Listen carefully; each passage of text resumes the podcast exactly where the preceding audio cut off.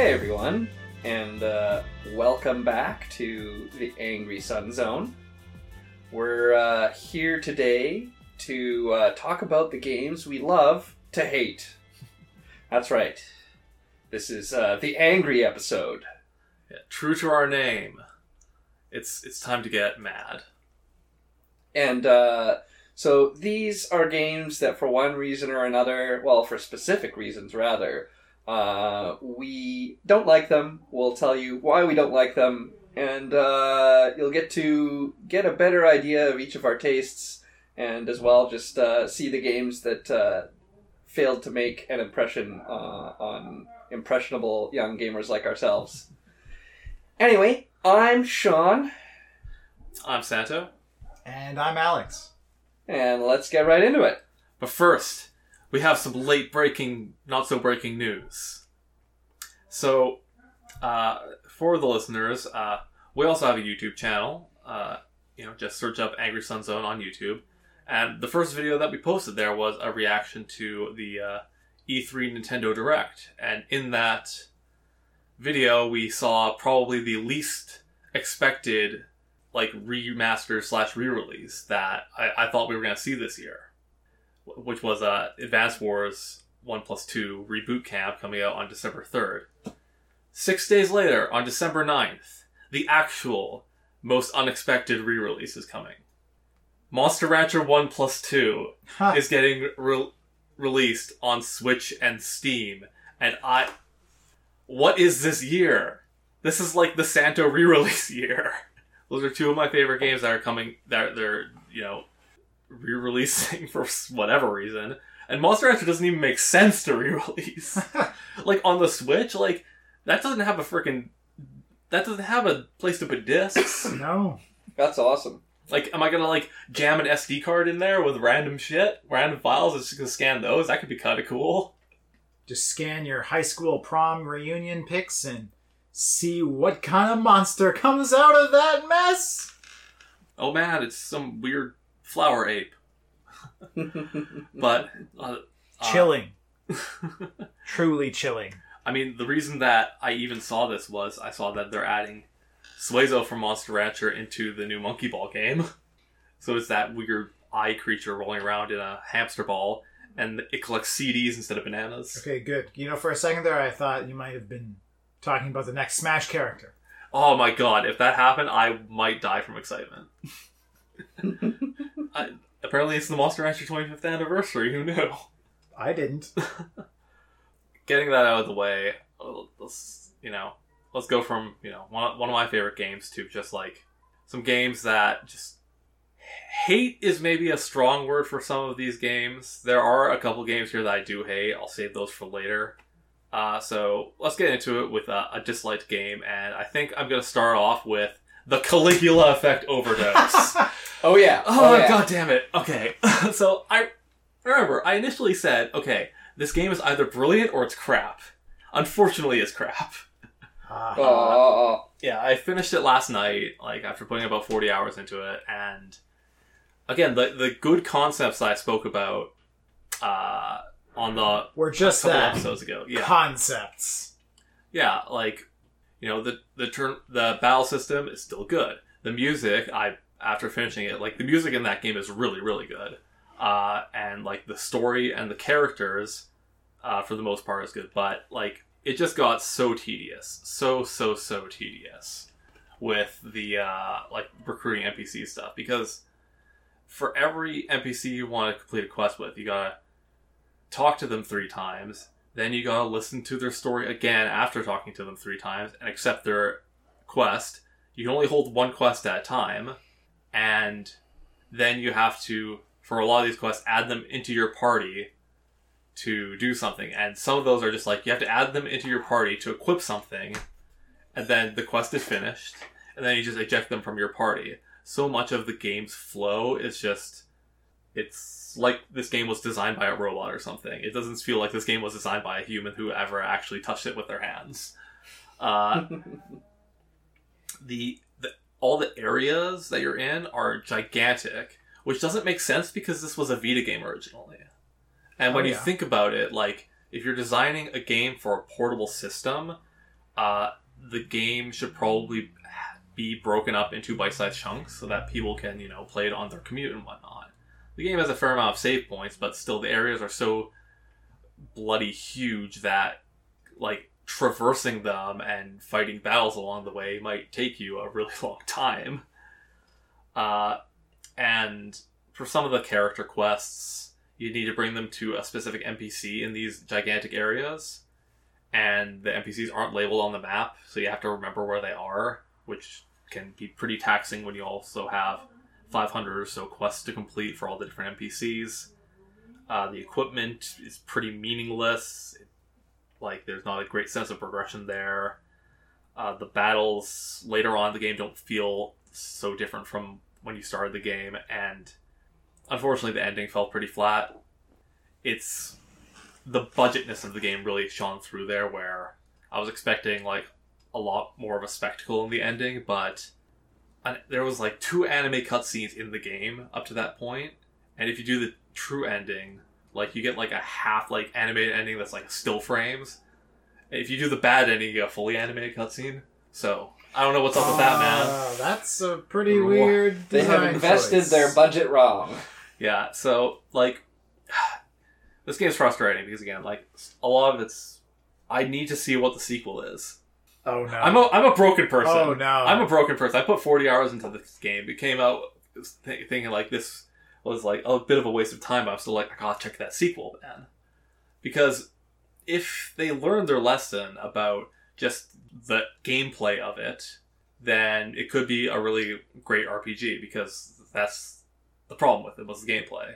Everything else surrounding the gameplay was pretty good. So I don't know. We'll see. Maybe you'll hear me talk about that in a later episode. I don't know if I'll get around to that or tackle a gigantic backlog. The backlog, backlog, backlog. So yeah, just you know, super recent game that I didn't end up liking.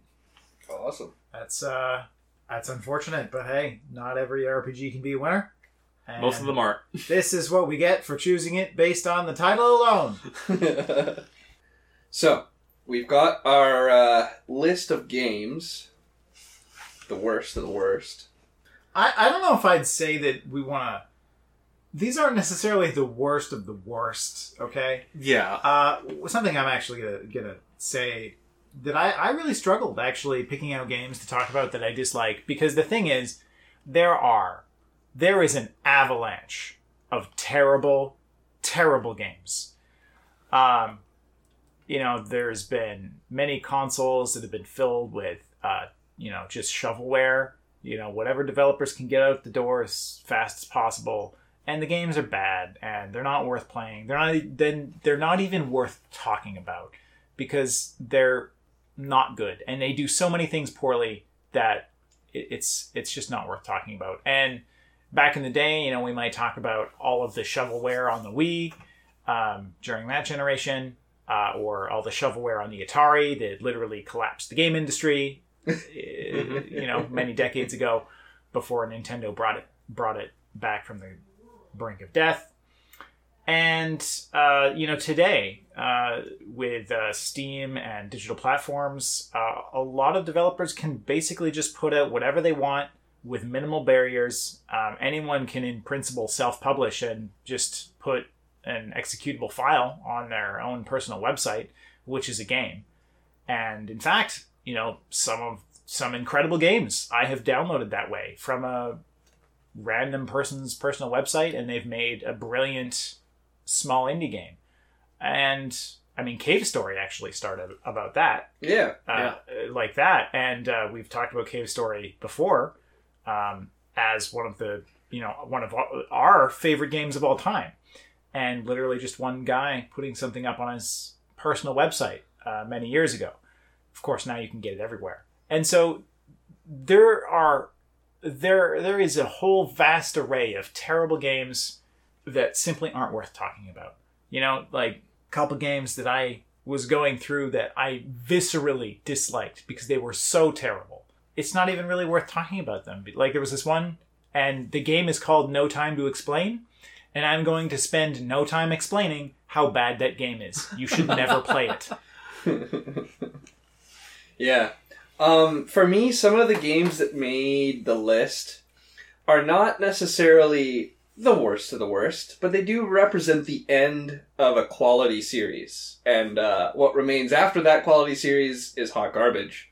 Uh, so there are some games that represent uh, the fall of Rome uh, for some of those uh, gaming empires, and I'll be sure to uh, talk about a few of those. We've also got a few games here that aren't necessarily they're not terrible, they're not bad. Some of them are even quite popular, but they're just games that we take issue with, and uh, we're going to explain what it is that we take issue with about those games. Yeah, and like like I've said with the Caligula effect earlier, there's some games that have very good ideas with them that are bogged down by other things. Like a couple of the games on my list, I think with a few changes could have been great games, but there's just individual aspects of them that ooh make me mad, make me so mad. Oh, man, awesome. so Sean, um, whi- which which uh, gaming lineage do you think uh, that got trampled? Do you think we, we should talk about first? For me, um, I want to talk about Star Wars. Okay. All right. And uh, specifically, I want to uh, put the flame broiler on Star Wars Battlefront 2. Which Star Wars Battlefront 2? Yeah. The second. okay. Okay. Okay. Star Wars Battlefront 2 2. Gotcha. Yes. Because Star because the first Star Wars Battlefront two was amazing. You know what? They uh, they did the sequel dirty. the sequel to the sequel. Yeah. Um, and I think that largely it was just because uh, a certain arts of the electronic industry uh, managed to get their dirty, grubby, money making hands on it and uh, tried to turn it into a living, breathing uh, slot machine uh, to which they would make a lot of money, and they basically destroyed it. Um, if you compare Battlefront 2 to Battlefront 2 1. Oh god, we need different Um, names for these. Yeah, the OG Battlefront 2. Um, you will find that I don't know.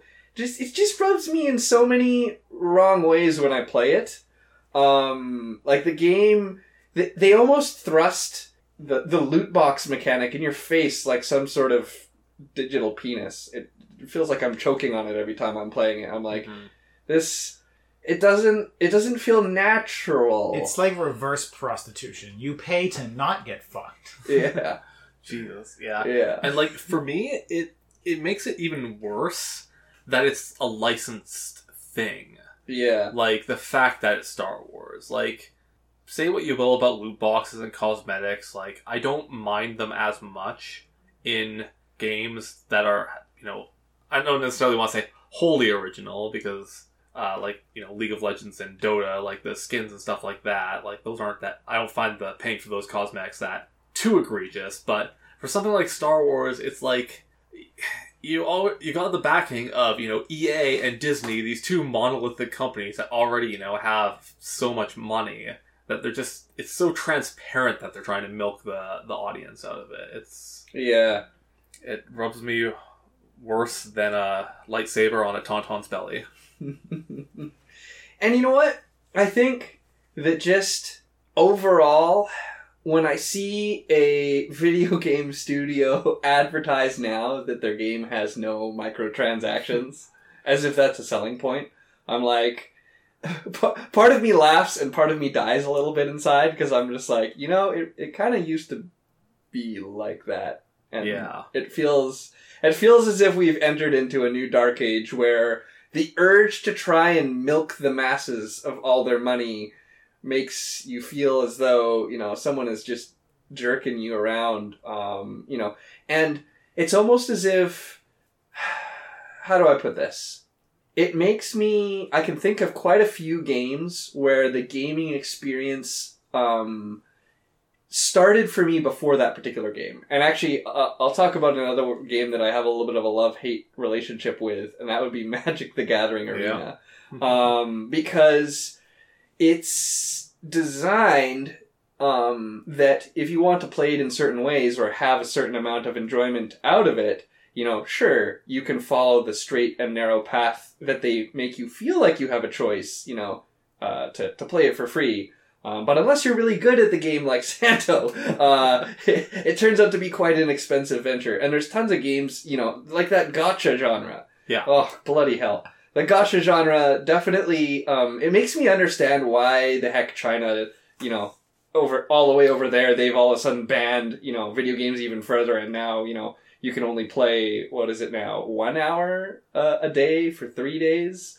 Uh, yeah, just like restricting a bunch of stuff. Yeah, and I think that um, you know it just goes to say that I, I, I hate to think that the video game industry as a whole would need to have you know a warning label on it like cigarettes or alcohol. But like how did we get how did we get here? How did we get here from the golden age when we used to play a game and the only reason why we played it stayed up playing it all night was because it was so goddamn fun yeah, I mean, it became a big business. yeah that's really that's really all there is to it. Is that it became, you know, to to be fair a little bit to these big game development studios, the amount of money they spend on a lot of these AAA titles is it's utterly insane. Um, yeah and I think that you know part of that is that you know a lot of people expect their games to have a, a certain like high fidelity style to them and uh, it- I mean we've talked about this before a little bit but it's really it's the it's the art assets yeah. that that take the time right yeah that takes the time. That costs the money. it Yeah. takes it takes a long time. It costs a lot of money, and the thing is that people have very high expectations, especially because games are. I mean, games can now basically. They, they, have such visual fidelity; they can almost get past the uncanny valley. everything in real saying, time. yeah. And the thing is that they can do that, but they can only do that with an absolutely mind-boggling amount of, uh, you know, uh, artistic like effort yeah. that goes into developing them. And it's uh, and they they see that and they say how are we going to pay for all this? Right? Yeah um, and the thing is that i think that unlike maybe some other industries you know the gaming industry doesn't do a very good job of of as a studio like if we compare to movies right? Because movies have much the same problem if we're talking about big budget movies big budget video games. But see there are some uh, you know schools of thought in the movie industry um, both in live action and in animation which where they basically look at you know the stuff they do to make money and the stuff they do because they want to make uh, a good film or a good uh, TV series or whatever, right? And they sort of like the people even involved in the business side of it actually see it that way, and you know, and they sort of like you know kind of shuffle money around in that sort of idea of like, okay, well, we know this movie's just here to make money, and we know this other movie's just here to, uh, you know, be cool, and they don't care so much if the weird stuff that they uh, finance doesn't, you know, like as long as they want it to be profitable, Mhm. but they don't need every single movie to be a, a, a blockbuster hit that like you know you know makes a hundred times its investment back or something like that but Yeah. they but they do expect that from some other movies because they're intentionally balancing this idea that as a movie studio you know they are going to subsidize what they want to make with what they have to make. And i don't Yeah. think game i i don't think game studios really like the big game studios definitely don't look at it that way. And the indie game I, I don't think the indie game studios look at it that way either. And Yeah. whether that's good or bad i don't know. I mean it's i think there's something to a lot of the indie studios that just focus on making good games always. And uh, they know that as long as they make a good game that they'll um, be able to recoup their costs. Like sometimes they the big studios do do that where they have um, publishing deals where they will publish smaller games as you know just to get a bit more prestige in, under their belts. But like uh, you see this like EA even has like their EA originals they produce uh, the games made by Hazelight which were um, uh, a way out and it takes two which it takes two was actually like very profitable because pandemic uh, but it's it's weird because like it's very easy to be it's very easy to be cynical about those uh, with EA because uh, I mean, I'm just gonna. I, you know, Oh, it's God. funny when you were saying, "Oh, uh, a brilliant series, you know, ruined by mismanagement and focusing on the dollar." I'm like, so we're gonna talk about multiple, and they're all gonna be ruined by EA then? well, some of them, yeah. Some of them for sure. Um, you know what? Before we, by the way, before we move on, in general, whenever I review a game uh, and give it a poor ranking, I'll give you a game that you should try instead. Um, Okay. And so, if you're thinking of trying Battlefront 2 2, instead try Battlefront 2 1. it definitely uh, hits the mark there. And uh, if you can play it with your friends, all the better. Well, that might be. Di- I mean, that's Might be difficult. difficult, That's yeah. difficult now because the the multiplayer was such a big thing, and like, Did Uh, Battlefront? Did the first Battlefront two even have a single player? Because I think I only played multiplayer. it did. Yeah, it's single player. It Yeah. had uh, And it's you know had a few different modes. Yeah, Yeah. it's funny too. Uh, just talking about Star Wars as a series because it's all. I feel like the Star Wars series has been really weird. It's always been a bit of a mix of cash grabs and just like games that you can tell the developers just really wanted to make. Sometimes at the same time, but usually like. I mean, because they definitely made some terrible tie-in movie games. Mhm. Um, but then they also made a lot of Star Wars games that were like, I mean, Knights of the Old Republic was totally its own thing. It wasn't even related to the other uh, Star Wars canon initially, and probably, Yeah. um, I don't even know if it's technically canon anymore. It's well, they they decanonized the entire extended universe. So Yeah, so I the yeah, so no, but Speaking of Star Wars Knights of the Old Republic, that's another game on my list now. Uh, I actually don't like that game, but I didn't put it on my list because that was that was the case with me playing it and being like, "Oh, this is." I thought this was an RPG. This isn't an RPG because I was so used to JRPGs. oh yeah, that just like turned me off. But You know what? I will uh, pass the buck on to uh, one of you guys for the for the next uh, game in, in the series here. all right, well, if we want to keep if we want to keep it in space, uh, next game I want to talk about is Into the Breach, and this is an example. yeah, that there are certain things when you add them to a game or when you design, decide, okay, I'm going to make a game of this genre, there are pros and cons associated with it. Um, and like ro- being like rogue like, rogue light, that definitely like, you know, adds pros and cons to it. Like pros, you if you capitalize on the pros, you have a game that has a ton of variety that you can replay over and over again. It's different every time, and you know they'll they'll keep a player playing it for much longer than just a linear single player adventure.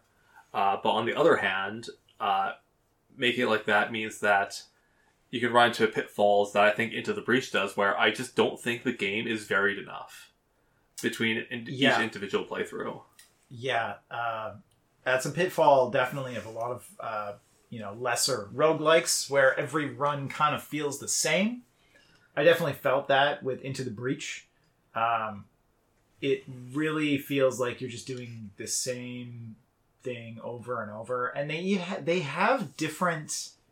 They have some different factions with mechs that do different things, and unfortunately, I found that they all tend into like a couple of.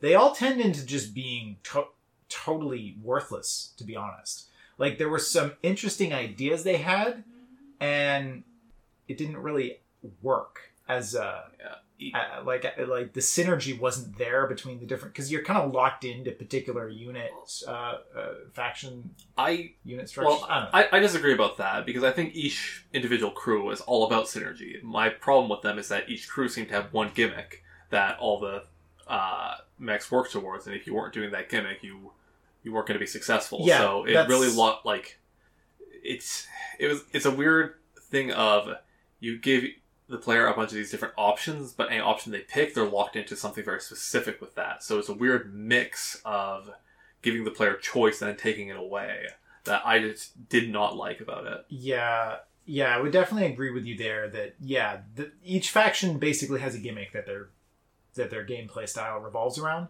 I just felt that like some of the gimmicks were just Bad. bad Yeah. And I, I agree. not not fun to execute. And on some maps not even possible. Like there's there's one uh, particular faction. I mean, there's more than one. I mean, the whole game. A lot of the factions revolve around moving units around. But I swear there's one faction that's just nearly impossible to actually use properly if there are no if there are no hazards on the stage Yeah. uh, because they're because they don't even have a combat ability or something like that. Yeah, Well, I don't know. Anyway, well we're getting into the weeds. It's been Getting it's into been the it's been a while to until since we You know played what? them. Uh, I'll be the contrarian and say I really did like Into the Breach a lot. Um, it actually is one of my more favorite games. I do understand what you're saying about it, and there were tons of things that I thought that I- I was actually surprised that they they didn't come out with any updates or even expansions to the game that totally would have. Um, I had think me That going surprises me into too it. because it's Yeah. the FTL developers and they did a great. Uh, uh, They did a ex- great expansion to FTL uh, after that came out. Well, and I think even before the expansion, FTL, the base game, still had some updates and stuff uh, that you know kind of tightened it up a bit. So it, it is quite surprising that they didn't do any. I, I mean, it was kind of a disappointment for me because I loved FTL, and the concept, at least on paper, sounded interesting for Into the Breach. And Yeah. honestly, like the first two hours I spent with the game, I really liked it. um, but it got very samey, and I think the the one thing that annoyed me the most, I think, is that the maps don't change, and I think that really brought it down a lot. Yeah, like that's what I got written here is like there wasn't enough progression between start and end in each individual run, and there wasn't enough variation in the places that you're going and what you're doing there. Like, correct me if I'm wrong, but the final stage is always the exact same every time, pretty much. Like it's got the like the top level where you're doing stuff, and then you got the bottom level where you're Yeah, fighting around. Like even a lot of the even a lot of the, the same. even a lot of the campaign missions, the actual missions are just identical. Yeah. So, like that that's kind of I want to bring it back around to what I said at the beginning is that there's pros and cons. Like, I think that uh, the core gameplay of Into the Breach, though, I think is absolutely excellent because it's a game where you're given perfect information and you have to deal with that. It's a you know it's a turn-based strategy game, but it's almost a puzzle game with how you need to plan your turns out, be thinking ahead, and that I felt that the gameplay of it was very rewarding but it's just the roguelike aspect of it I thought hurt the game so much. That like a game with those mechanics that had a longer, more varied linear path, I think would have been a much better game for it. Yeah, I think so. I think so because definitely what they tried to do with the missions is that because they had fixed maps, okay? And the reason they had fixed maps is because there are certain things that you need to have on the different maps for different styles of gameplay to even be possible.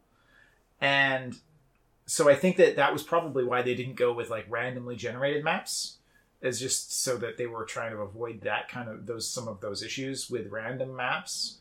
Uh, but what we ended up with was kind of a worst of both worlds situation, I would say, where we've got fixed maps uh, that don't change, uh, fixed objectives, but we don't have the like we don't have the care of going into like you know specific details like in a linear story that might make that okay.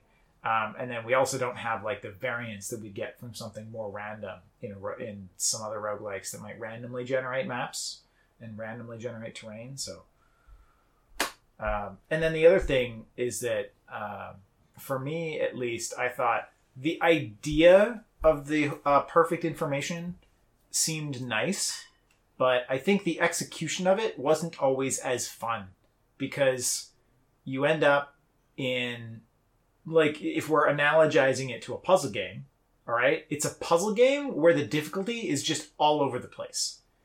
And uh, i think with puzzle games in particular like it would be weird if you were playing a puzzle game and you know you got a really hard level and then a really easy level and then a medium level and then like it just like puzzle games typically have a fairly smooth uh, progression a difficulty curve and i think that's good for puzzle games but then if this is more like a puzzle game its difficulty curve is super whacked out. And i think also that goes to the fact that they have this non-linear thing going a little bit where you can go to the mm-hmm. different regions in whatever order you choose but it does increase the difficulty of the so if you go to re if you go to the ice region first it's going to be easier. If you go to the ice region second it's going to be a little harder if you go to the ice region third it'll be a little harder again. You go to it last it'll be the hardest.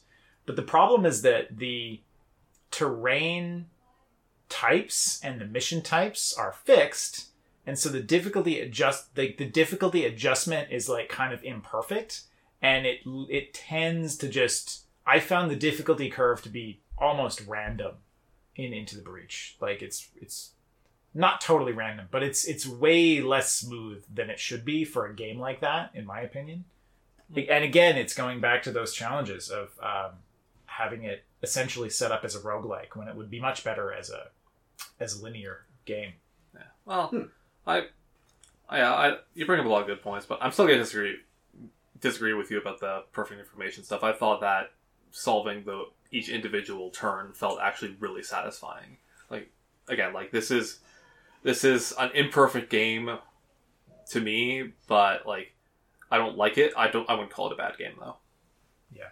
Um, one of the other things I'll say about it is that I think the sound design was m- way lacking compared to FTL, and that kind of That, surprised. that might be fair. Yeah, I. I, I'd love to have an opinion on this, but I don't think I, I think I probably turned off the music after my first run. So Yeah. Interesting. I mean, the music was. Did it even have music?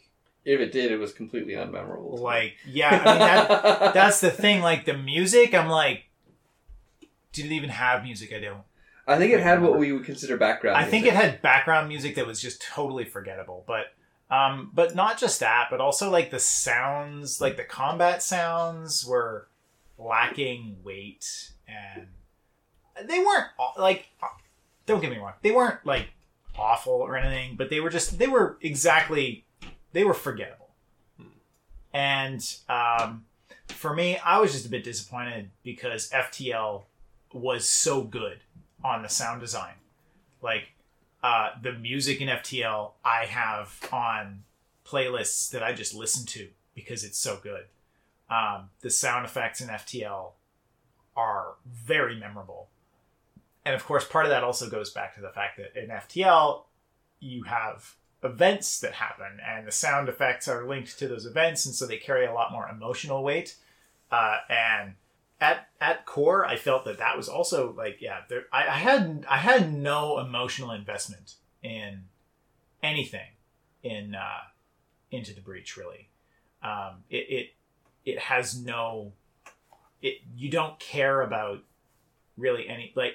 It's a game where you're saving the world, and you know you destroying cities full of people. destroying cities full of people, and you couldn't be bothered to, you know, care at all. It's a technically interesting game sometimes. Like the puzzly aspects are fun, but um, compared to how much FTL had going on in that department, again, it's just sort of a uh, bit of a disappointment. I think we can move on from a into the breach into a different game, perhaps. Mm-hmm. What do we got? What do we got? Uh, well, if we want to keep the a little bit on the theme of games that murdered a franchise, um, I know we've talked about it before a few times of how we don't like this game, but uh, we I'm not done. Uh, Fallout Three, uh, Yep.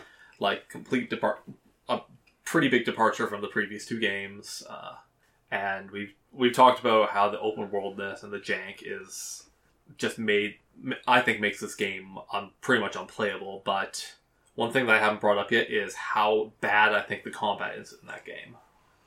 I think the Yeah. combat is so rough. Now, all when it comes to first person melee combat, there are extremely few games that I think does that well. I think the only game that I would say yes that does that well is like Chivalry. That's it. Okay. Yeah. Uh, so like, I'm willing to give them a little bit of a pass on that. Like, it's not good, but that's something that I don't see done well in a lot of games. So, whatever.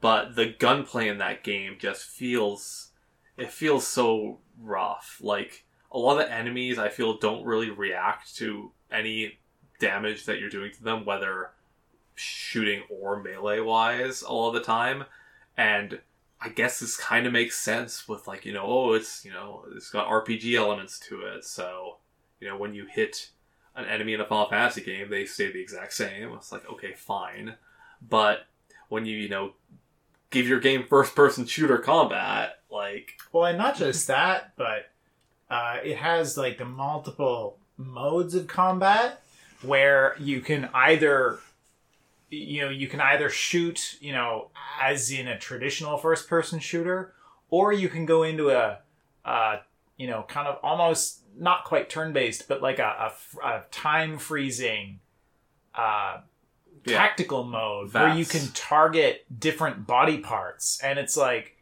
well a lot of the time that just didn't matter. yeah, like I, I- you know, I want a game. I want a game where, like, if you're gonna do something like that, it has to matter, right? Like, I should be below. I should like. I should be making a decision to be prioritizing. Like, oh, do I blow this guy's arm off because he's like dual wielding two guns, or do I blow his leg off to slow him down? Yeah, Right. But for like all the humanoid enemies, it's just like get close enough until you have a reasonable shot to hit them in the head, because headshots do a ton of damage, and then just do that.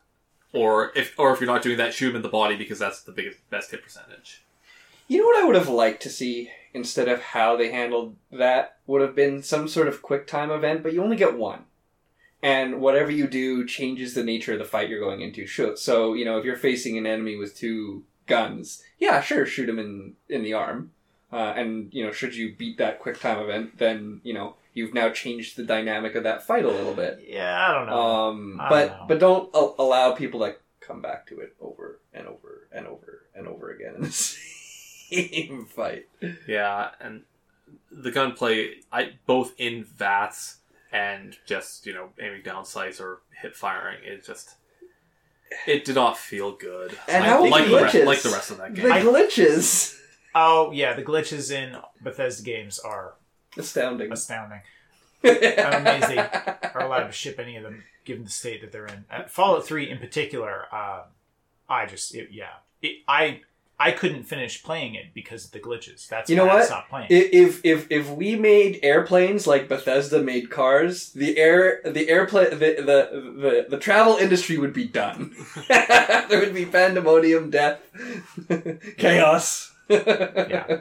um, on the gunplay, though, I think the other thing is that the gunplays are slow, and it feels slow. It is slow, and it's. But now the thing is, if you want to make your gunplay slow, that's okay, but you can't do nothing in response. Like if you want to make the gunplay slow because it's really tactical and there's decisions to make and it's like you know interesting, that could be good. Um, but that's not what Fallout 3 is. You know, the gunplay is slow and boring, and you're always doing the same thing, which is just aiming for the high percentage shots and just, you know, um, like it's not fun because you just, it, it, it's, you know what to do, it just takes a long time. yeah, yeah. Yeah, I actually, broadly speaking, um, I don't know if there was there anything else you wanted to talk about Fallout 3 specifically? uh, I didn't like any of the characters. I thought the plot line was boring as hell. Uh, the original ending of that game made zero sense Hmm. uh, because you're basically at this. I never finished the game, so this is third-hand information or whatever. But the original ending of that game is that there's like a nuclear reactor or something that's going to go critical or some bullshit like that, and somebody has to turn it off. And you literally have a super mutant companion right next to you and there wasn't an option to just send him in there and solve the problem. So you had to do the heroic sacrifice to go into this highly irradiated place to save everybody. It's like Ah, there's a fucking super mutant right there.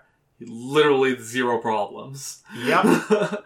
so it's just like fucking bro, like like you're not even being faithful to your own universe. Like it feels Yeah. if, that that entire game felt like they got that property and then just didn't know what to do with it. Oh my god. They wanted to make their own their own thing, but then they just slapped that name onto it because it had recognition. Yeah. I mean, broadly speaking, um, I basically dislike all of the modern Bethesda games for roughly the same reasons. Um, like, I hated Oblivion too. And uh, I I think I've already talked about this a bit, but you know, and and broadly speaking, my criticisms also apply to Skyrim because that's the same game as Oblivion. um, and but broadly speaking, it's funny because I was talking to a friend, and she was like, "Oh, you know, I I loved Skyrim. What? Why don't you like Skyrim?" And I'm like, "Okay, well, Well, you know, first of all, the combat is very slow and boring. And it's funny because she was like, okay, yeah, yeah, the combat's not great. You know, second of all, you know, the inventory management is poorly done.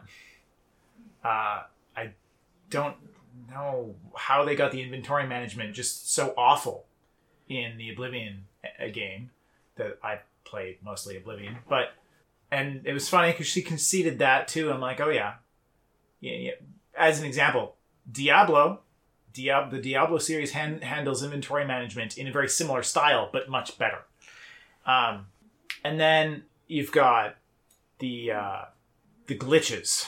Uh, the glitches were really Beautiful. not good. I mean, there's so many bugs Disastrous. in like literally every Bethesda game. You know I've- what? I've played. There's just bugs everywhere. I've got a list of improvements that you can do to make your Skyrim Oh, experience oh, yes. much more enjoyable. Yes, I know that. I know that it has an insane modding community that's like you know probably you know tried to fix any problem that I could conceivably have with the games. But I will not accept that as them having released a good game. You know what? This is fair. Exactly. If But- if if if Oblivion with mods is the greatest game of all time, I don't care. Oblivion's still a piece of shit. Let me tell you what makes it better is the first thing you need to do is replace the dragons with Thomas the Tank Engine. this is the number one improvement that will vastly make your experience way better. Second off, instead of playing the normal game, the first thing you should do is make a beeline for the Daedric bow. Because let me tell you, with that weapon in your hands, you will truly have a better experience. And then you should proceed to get infected and follow the vampire storyline so you can go around fucking with absolutely everything. and lastly, you should make sure to Fus Ro Dah every major character that you come in contact with to see how this terribly fucks up the game. Make sure to quick save before you try this. Yeah. So anyway, um, I, Yeah, I, I- I had oh, fuck. I And had then- a and then also the writing's terrible, right?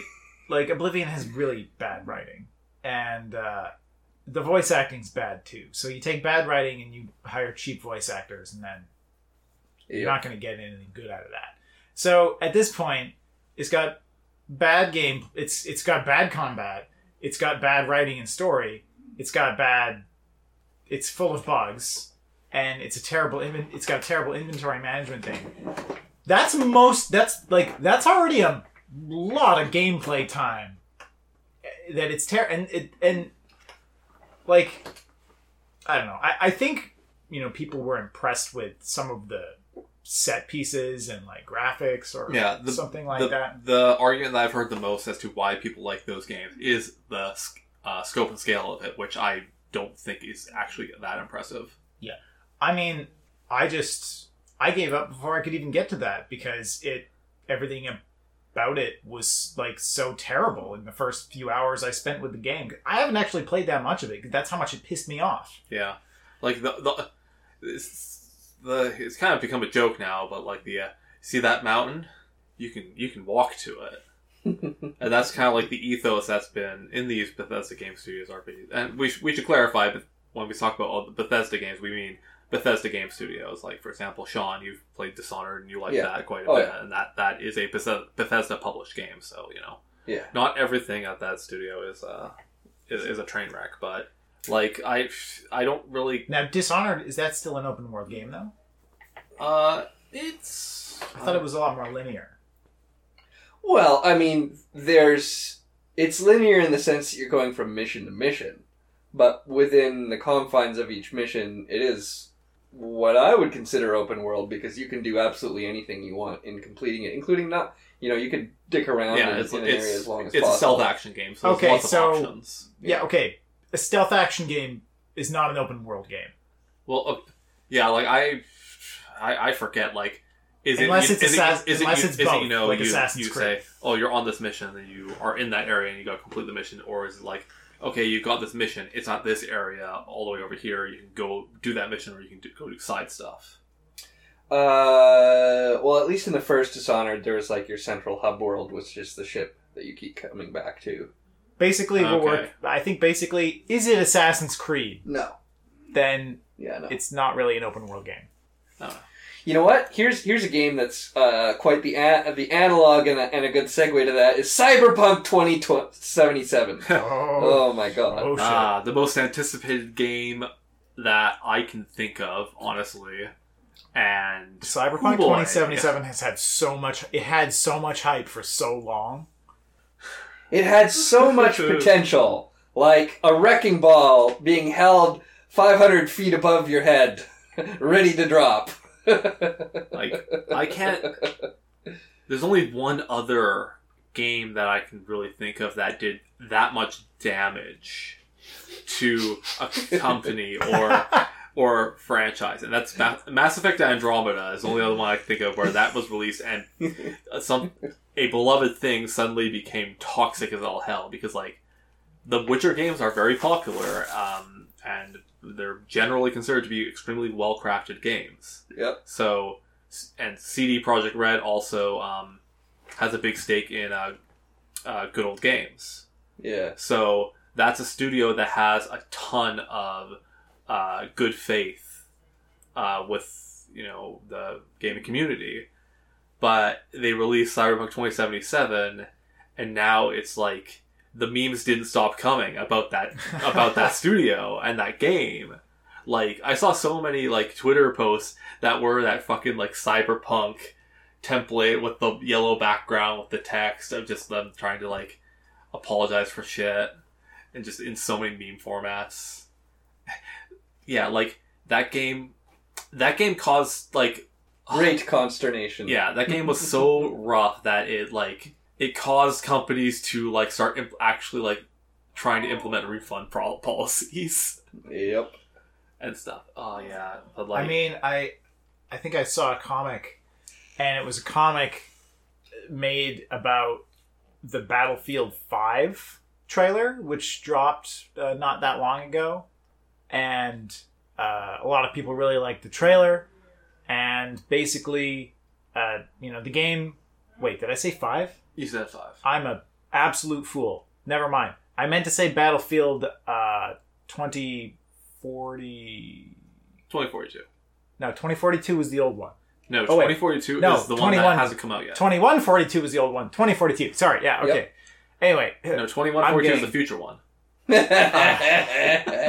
Okay. So anyway, Star Wars Battlefield. Battlefield. Battlefield. Yeah, I saw this comic about Battlefield 2042, and you know the character's like, "Oh, this game looks so amazing. I have to pre-order."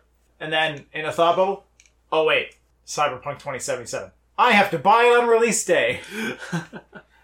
Like, yeah, like the oh, game's so bad that people like don't want to pre-order things anymore. Yeah, I heard of a couple people that took, yeah, they took time off work, and then the game got delayed, and then they still took more time off work because they're like, I need to have the entire day to just sink into this game, and man, they did themselves no favors by naming the game Cyberpunk.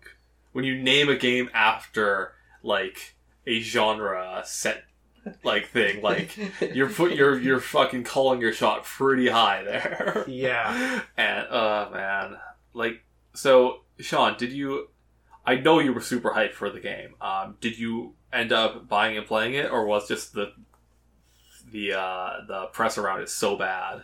I ended up buying it and playing it. Okay. And my experience, uh, yeah, yeah, I was, I was not impressed. Mhm. I was not impressed at all. like like what specifically like really like pushed your buttons? Uh, well, let me tell you, in a in a genre where you know you can go to any other game that is years older, and you know, uh, and those games had been released while Cyberpunk was still being worked on. Uh, the the biggest one was was just world. Like, like making you feel like you're actually immersed in a world. There was so many glitches related to that that in Yeah. Cyberpunk 22, 2077, you constantly feel as though you, the player, perhaps are being hacked or glitched by the developers in their mad quest to uh, to make this world seem as artificial and and, and hollow as possible. Um, yeah, Yeah. there was. There was just so many instances where I'm like, yeah, no, this is this is uh besides just being an annoying bug, this actually feels like it's completely breaking my immersion here. Yeah, Um, that sounds awful. yeah.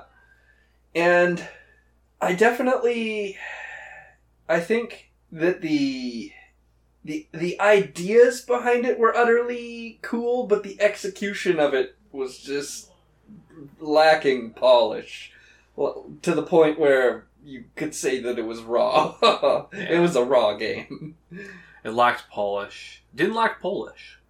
They're a Polish developer, you see. Indeed, Ah, indeed. yes. uh, yeah, that's yeah. Cyberpunk's definitely uh, it's it's it's certainly been the whipping boy as the of late. So. Yep, the dark mark on on that on that on that studio, yeah. Yeah. Like the, their shareholders sued because that game was so bad.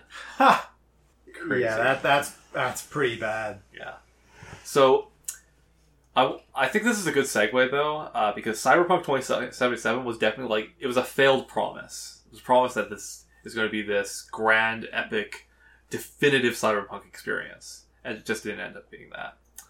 But there's another game that I think was also a, failed promise, and it goes back to it goes back to launch games. Now, Okay. in the olden days, you got launch games and pack-in games that were, you know, great. Like, you know, Super Mario World. That came with the SNES and is widely considered the best or one of the best games on that platform. Uh, then, as time has gone on, launch games, you know, the quality has started to be a bit shaky around maybe the PS2 era. Nowadays, um, the Xbox Series X or whatever, that, I don't even think that had a launch game. What? Halo Infinite got pushed back. Oh They, wow! they got this, they got they got screwed out of that. why one. are the, why are they even releasing a console without a because Sony did. Because a Sony did, and b they you know we're manufacturing them. What, what were they going to do? Hold on, did the PS5 not have any launch games? The PS5 came packed in with Astro's Playroom, which is a, by all accounts, an amazing game um, because of how it takes uh, advantage of the new features of the controller. And it's also a huge PlayStation nostalgia trip. Like, people like that game quite a fair amount. But, well, a lot of launch games for those platforms were also able to be played on, like, PS4 and Xbox One, is the Ah, problem. Ah, I see. No exclusive launch games. that that's that's basically yeah. Sorry, I should have been more explicit there. But one launch game that I th- think is probably the launch game that did the most damage is Red Steel. Oh God, Red Steel. Like when the Wii was coming out, people when you first saw that controller, like people rightfully scoffed at like what what is this thing? Like motion controls, what's that? So the lead up to the Wii was definitely like people had a lot of different feelings on it and so like there needed to be a game that came out that proved that you know this is a concept that can work for traditional video games not made by Nintendo Yeah. because like Wii Sports, fantastic. Uh, Twilight Princess, uh, other people might not have liked the motion controls in that game. I love them. Uh, but Red Steel, like putting that in and trying that out, that game just didn't work. It just didn't play. Like you couldn't do anything you wanted to do, and so Yeah. like Well, I think with the motion controls in particular, one of the one of the biggest um, one of the biggest challenges, and in hindsight, biggest screw ups, I think, was that Red Steel is trying to be a sword game. Okay, and the concept of uh, like using a controller like the Wii controller to fight with a sword, that is a solid idea. Okay, like in principle, that can be an incredible idea. And I think the problem is that the controller just didn't have enough tech in it to bring that to life, no matter how hard anyone tried, which is why very late in the life cycle of the Wii, they released the Motion Plus adapter. yeah, like And the Motion Plus adapter, I think, added a gyroscope because the actual original Wii controller does not. I believe that was what it was missing. Is it they chose not to put a gyroscope in to save on costs. Now the problem is that by doing that, you don't actually know the orientation that the controller is at, except by having tried to calculate everything on the fly and store results and do a bunch of math continuously. And the problem is that the error, uh, just the error between where the con- controller thinks it is and where it actually is, it gets too great over time, and you get really, really poor responsiveness.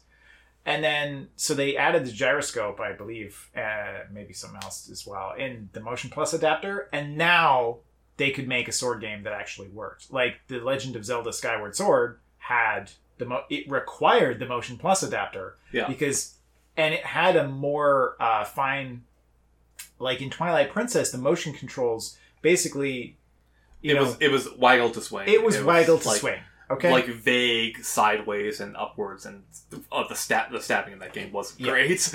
Yeah. Uh, Um, but Twilight uh, Skyward Sword now you know now you can actually and there were other games that used the Motion Plus adapter um, to actually finally track the orientation of the controller so that you could actually use it in a fairly good feeling sword game kind of thing where you can do different slashes at different angles and it it tracks it and understands what you're actually doing. But they didn't have that in the original controller and red steel was a complete disaster because it simply did not do what was promised yeah, and like you said, oh, it's trying to be a sword game. Remember, it wasn't just trying to be a sword game; it was also trying to be a gun game, and that Right. also did that worked even worse. You know what? Let me pipe in here. I had an experience with Red Steel for sure, and it lines up with exactly with what you guys are saying. Like, it it promised very high and it just could not delivered deliver very low. because yeah, the, the, the, expectations for that game were uh, out of line, probably. But I mean, whose they were out is of line because it was the only launch game that like you said it was the only launch game from a third party that like didn't look like a, a total piece of crap Well, like there was there was also uh, Need for Speed Carbon also came out, but like you know, motion control like driving like this that's a lot easier. That's a lot easier to uh, get right than like also Mario Mario Kart Wii. I always play with uh, the tilt controls because I think that's the funnest way to play that game, and I still am able to do very well uh, with it. So yeah, it's it like you talk about you know certain games like killing a franchise this killed an entire this killed an entire controller almost yep. Oh my God. yeah i mean i'm I, you know what honestly i am actually really this is like a totally just my own like side note here but like i'm really choked that that the uh, wiimote and nunchuck didn't like get pulled forward more because i thought that like especially once they added the motion plus uh, that like it, it was actually fun like you could do interesting things with it right Mhm. and unfortunately, although they brought the Wii controllers onto the Wii U to be forwards compatible there, uh, there were two things that went super, super wrong. Okay. The first is that they didn't pack in the Wiimote and Nunchuck with the Wii U. So developers, a lot of game developers didn't want to risk making a game that relied on, you know, customers to have purchased additional hardware that did not come with the console yeah and and I remember like this was a huge this was a huge sticking point for why uh, game developers uh, did even Nintendo themselves didn't use uh, the motion controls in Wii U era games uh, really much at all, and then they didn't have uh, and then when they went into the Switch they didn't bring they didn't bring forwards compatibility of anything forward to the Switch, which to me it just like it just annoys me because like well like the Wii U Pro controller is probably one of my favorite controllers ever. yeah that one i'm pissed about like the the wiimote and nunchuck stuff like getting away from that like i'm i'm not that bummed about that well okay i shouldn't be that bummed about that but the joy cons are such a piece of shit that uh, it does make me bummed because those things are well a they're tiny and b i i don't think they work Yeah. great Yeah, this is this is the this is the angry Sun Zone. This is the angry episode. I'm looking at a Nintendo Switch Pro controller and I hate it. Okay? Like, this it's- shouldn't exist. It's a bit. off- Yeah, it shouldn't. Like, the, the, there is no reason for this piece of hardware to exist. The only reason this I can't like I honestly I can't like is this just a money grab? Like it's exactly the they needed a screenshot button.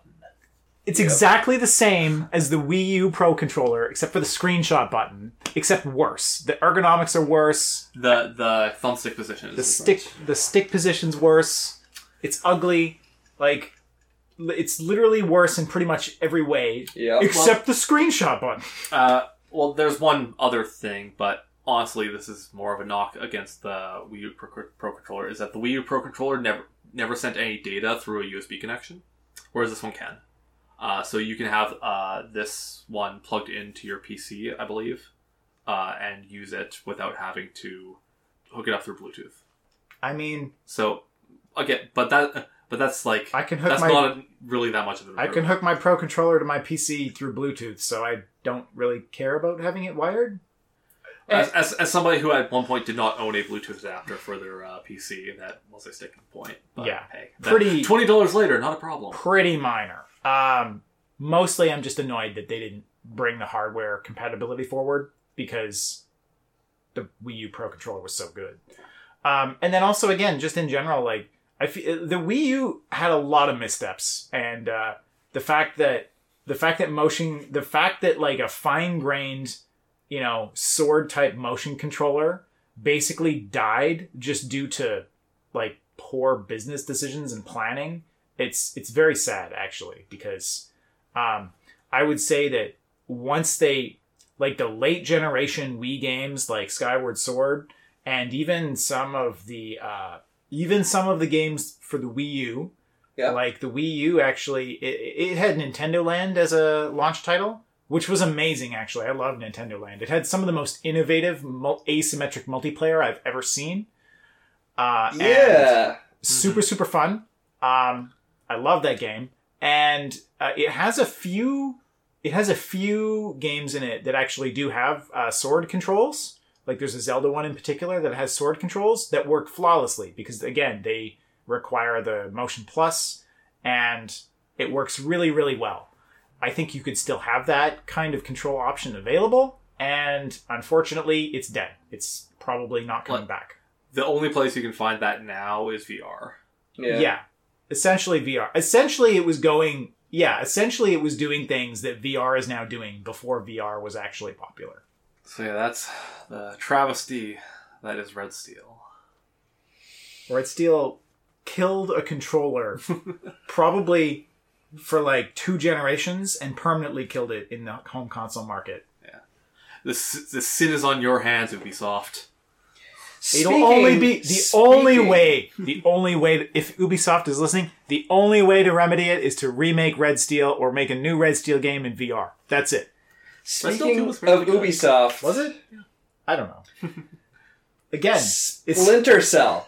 Oh, okay. Uh, I'm interested to hear your thoughts about this because I think they might actually go against public uh, uh, bad, bad, Opinion? bad- opinion. prevailing public opinion. yeah. So, the latest game, Splinter Cell Blacklist. This Oh, is never an mind. abomination. I forgot about Blacklist. It's blacklisted. Fuck that game. First off, how could you replace Michael Ironside? Michael Ironside is still alive and well, knock on wood. And let me tell you, there was nothing goddamn wrong with his voice acting. In fact, he was integral to Sam Fisher's character. Getting rid of him is fucking stupid. It's fucking stupid. Like that, yeah, it's like that'd be like getting rid of David Hayter for a Metal Gear game. Ugh. but let me tell you what else went wrong with this Splinter Cell game is and and you know what? I would say that even though I still enjoyed Double Agent, Double Agent was where it started to go wrong. Um they they went in a much grittier direction Mhm. uh, in the series, with the beginning of the Splinter Cell series really focusing on the stealth action gameplay.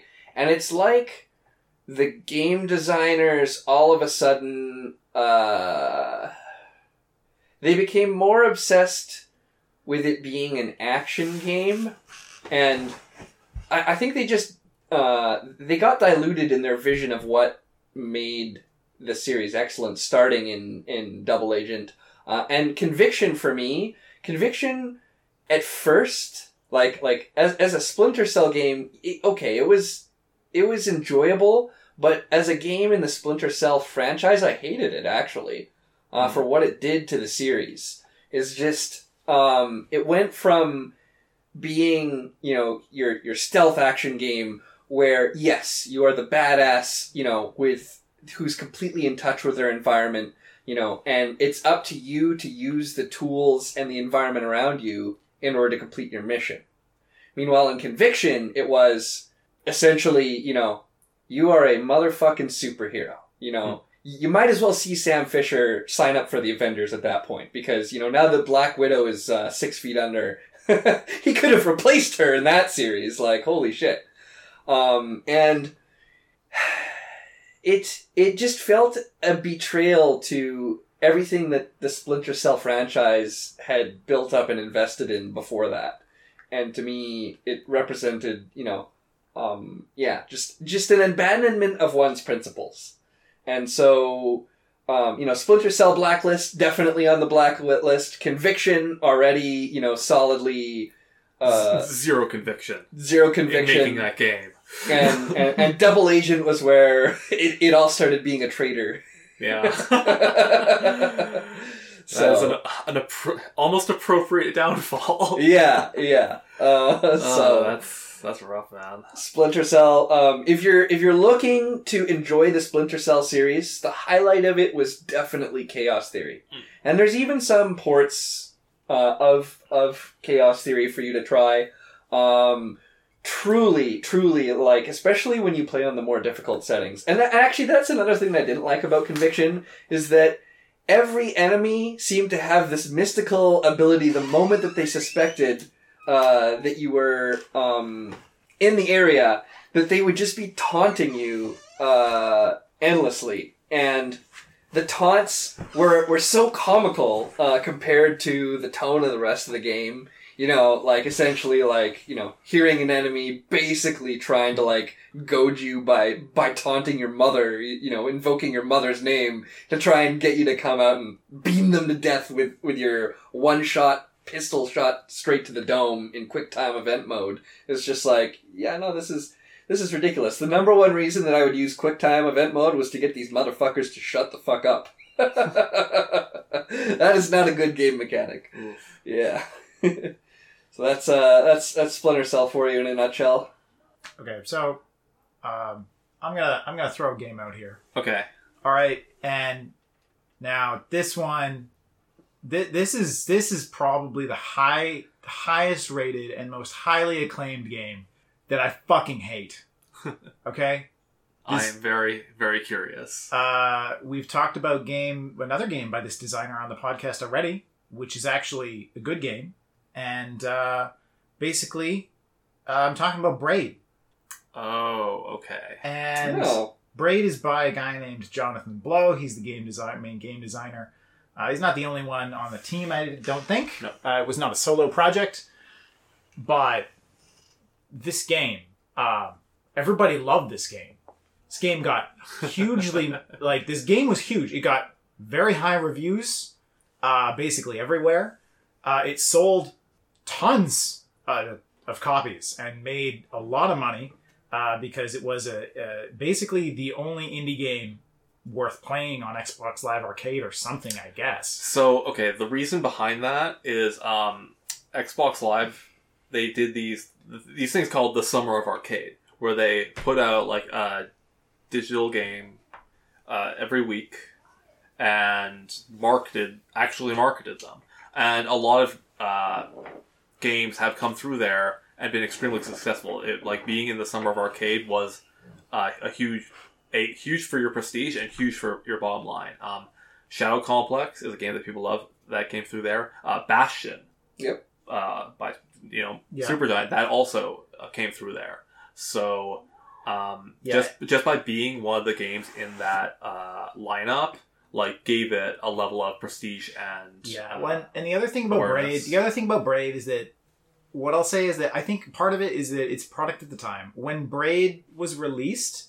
i- Indie gaming as a concept was still sort of becoming a more mainstream Yeah. idea. And there weren't a lot of really well made indie games on the market yet. And I think a lot of people basically were praising Braid so much, partly because they were trying to get ahead of trends or something. And and, I mean, legitimately, it was a lot better, I think, than a lot of the other. I think the Xbox Live Arcade in particular was kind of full of shovelware initially. no No, uh, Wow. well, okay on X- xbox live had a ton of shovelware in it but those lineups of games were for the most part very solid Okay. But anyway, um, so I think the, the environment was such that it, it was like a powder keg where like it was kind of the first like really big indie game that everyone kind of was talking about, right? Uh, and uh, the thing is, now Braid's not honestly, is it terrible? No, it's a puzzle platformer, and it did some interesting stuff with. Uh, some time manipulation mechanics and I mean that was its main thing really. Other than that, it was a straight puzzle platformer. But here's my here's my biggest problem. The first problem I have with Braid is that the platforming sucks. The platforming makes me want to vomit. Like jumping and just walking around are not fun. The game has loot like I usually refer to like, you know, platforming controls as like loose or tight or something uh, like that. And it's really it's about how responsive is your character to turning left and right. How responsive is the character to jumping when you hit the jump button? You Right. know, if if the game some platformers have variable height of the jump based on how long you hold the button. Now, if that's the case, you know how responsive is the variable height uh, mechanism to how long you hold the button, right? And all of that is terrible in Braid. It's all really, really sloppy. Your character does not mm-hmm. turn turn quickly. Your character does not. There is variable height jumping in Braid, and it does not respond well at all. And I'm sorry, but that's just I, like right off the top. That is unforgivable in a platforming game to me. Okay, like I don't care if you did like some interesting puzzle mechanic. You made a bad platforming game. But Alex, you're missing the point. You can just undo it. you can do it over again. yeah, well, and that's actually something that pissed me off in that game is that it has this time rewind mechanic where oh, you know, you mess it up. Well, I'm I'm only messing it up because the game has bad controls, and that's not fun. Okay, when the controls are bad and I like you know hit an obstacle and then I have I get to rewind because of bad like to fix the you know mistake caused by bad controls. That that's not that just doesn't feel fun to me. Okay and other than other than the platforming you know i honestly found a lot of the puzzles like fairly simplistic. Like the there the, i don't know if it was the first game to do time rewind mechanics. I don't think it was because no. uh, th- those are fairly like i feel like there's a lot of platforming games that have done stuff like that. Prince of persia came out before this game. Prince of Persia came out as a 3D platformer with time mechanic, uh, time mechanics, Yep. and I, you know, I hadn't thought of it being before Braid, but Prince of Persia: The Sands of Time is incredible, and I probably did play it. I I think I, I played that like when it came out, so I would have played it before Braid, Yeah. and so I wasn't particularly uh, blown away by the the time mechanic, and so the puzzling was just sort of boring. I, I thought um, it wasn't awful, like it was fine, but for the most part, I played Braid and I thought, okay, well, this is a fairly short, fairly mundane puzzle platformer. Why is everyone, why is everyone freaking out about it? But Alex, you missed the entire point of Braid. Don't you understand that the whole story was actually an allegory for the development of the nuclear bomb? Yeah, and that's and that's the other thing I hate. was this a metal gear game That's the other thing I hate about that game is that Jonathan Blow is just he himself like in interviews and and such like the guy is Eccentric. he's a he's a blowhard. Okay, oh wow. I was trying to be nice, No, he- but I agree. he talks he talks big. He makes it sound like he's doing these amazing, incredible things. And I mean, we talked about The Witness before, which was another game he was involved in. And The Witness is legitimately a very good and interesting game. And the non-verbal communication in that game is an absolute masterpiece. And uh, so, I mean, I'll give him some credit for that. But you know, he, he talks as if he's doing these things that are like incredibly groundbreaking, never been done before. And frankly, I mean, they they have been done before. Uh, and with Braid, I felt like the execution was actually fairly poor, and he did not deliver on his you know huge promises because it got a lot of press even before it was released Yeah. and uh, yeah, it's just it's a like it, I'd say Braid is a fairly a fairly forgettable. It's an average puzzle plat. It's an average puzzle platformer with below average platforming controls. But if you read reviews about it, you'll have people saying it's one of the greatest games, like like the greatest indie games ever. And uh, I'm sorry, it isn't. Jeez. Uh, And then these days, he's like, yeah, these days he's got some like he's trying to make his own programming language for some reason. I Yeah. still don't know what that's about. Um, Oh yeah, he's he he has had some opinions about dev tools that I don't share, but well, that's a topic for another day. Yeah. Uh, uh, but yeah, like Braid, I, I honestly not really worth playing. Sean, uh, I I know you know back when this game, out, I know you played it, and I seem to remember you liking it quite a bit. Do you have any counterpoints?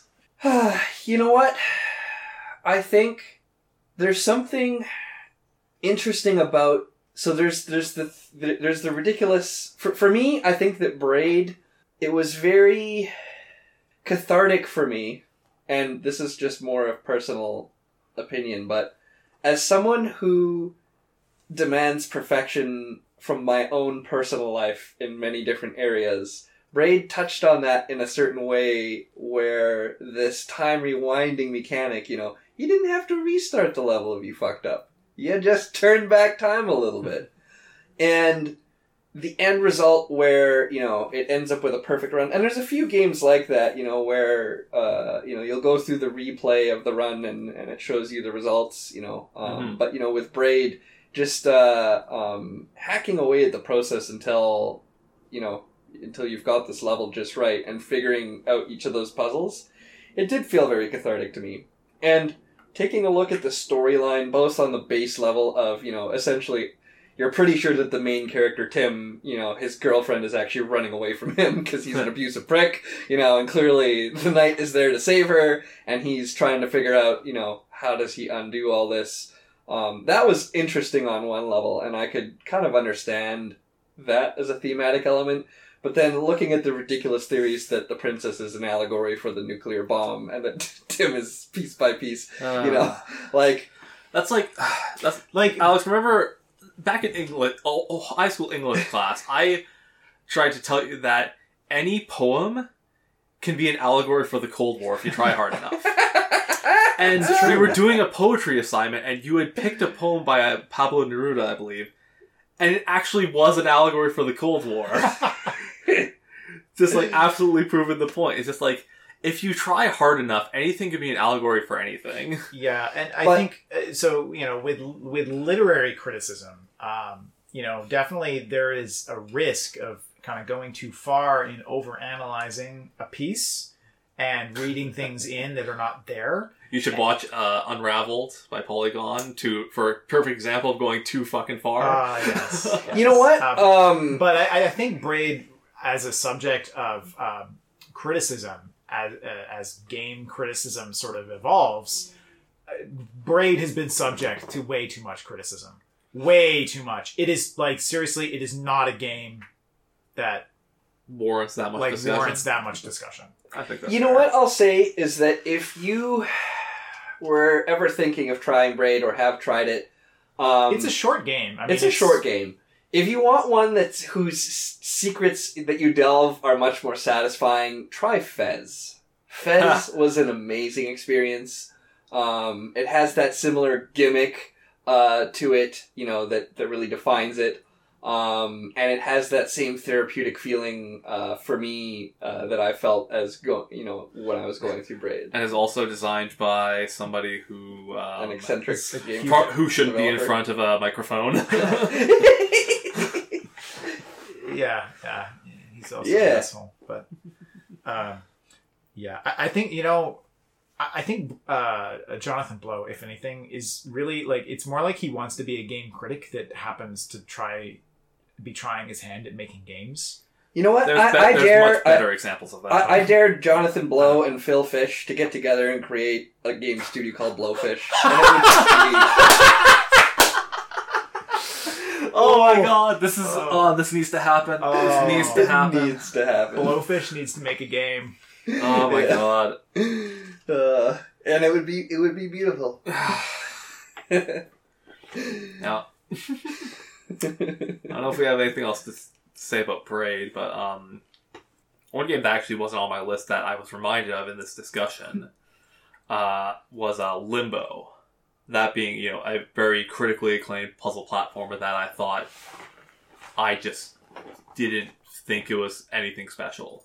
But I think that because Sean Sean just popped up Inside on his uh, Steam library, same developers, yes. I was trying, you know, I was actually just thinking like if Limbo was the one I was thinking of, or if Inside was the one I was thinking of. Yeah. You know what? Okay, let me say this. I haven't played Limbo yet, but inside, as I delved through that story, it was like it was sickly compelling. Like once you you know, like this this the story in in inside takes, you know, the perspective of this innocent little boy here, you know, who's navigating through a f- frankly like horrifying world. Um and I had this like knot in my stomach the whole time that I was playing it, being like, "Ew, what am I going to discover next? Like, this is already creepy. Oh God, what is that? You know, let me get away from that." I'm like, "Wait, what am I propelling myself towards to? Like, what am I going to eventually find?" And um, without spoiling it for anyone, yeah, yeah you find some shit. Yeah. Okay. So yeah. So what I'm what I'm gonna say is I, I've played both Limbo and Inside, and I think largely uh, what I'm gonna say kind of applies to both of them. As a traditional, they are neither a traditional game nor do they have a traditional story in any either of those senses. Really, okay. In terms of the gameplay, they're both fairly easy and straightforward like they're puzzly, but the puzzles aren't. They're not going to take you that long to solve. The Yeah. puzzles are straightforward. They're not difficult. And then the story, had the story been communicated more directly, this applies more to Inside because Inside has much more of an implied story than Yeah. uh, Limbo That's my did. fucking problem with Limbo. Because Limbo doesn't really have much of a story. Limbo. To me, Limbo has nothing. Yeah. Limbo has a little kid in a black and white environment Yeah. that gets killed by spikes, and then people think it's art. Yeah. That's that's what Limbo is to me. Like it's a it's a it's a fine puzzle platformer. Like the platforming is fine, the puzzles are fine. Like it's that- that- simple. like simple, that- simple, but fine. it's for me, that's a seven out of ten game. Yeah. Like it's fine, you can play it, you can enjoy it, but there was a lot of people like putting it, you know, one of the you know top five games of games that released that year and Yeah. so what, really really go into town for it. What- I just didn't understand. what both what what limbo has going for it is it, it's got it's got a unique aesthetic. Like i think that's really that's about what drove a lot of the acclaim i think right? Or at least it's what drove interest to it because it, it does have a bit of a i mean i don't think it's the only game that has that aesthetic of just like the really dark you know almost monochromatic palette but it's not a common choice. And it was very stark looking visually. It's Mhm. got a very visually uh, unique look.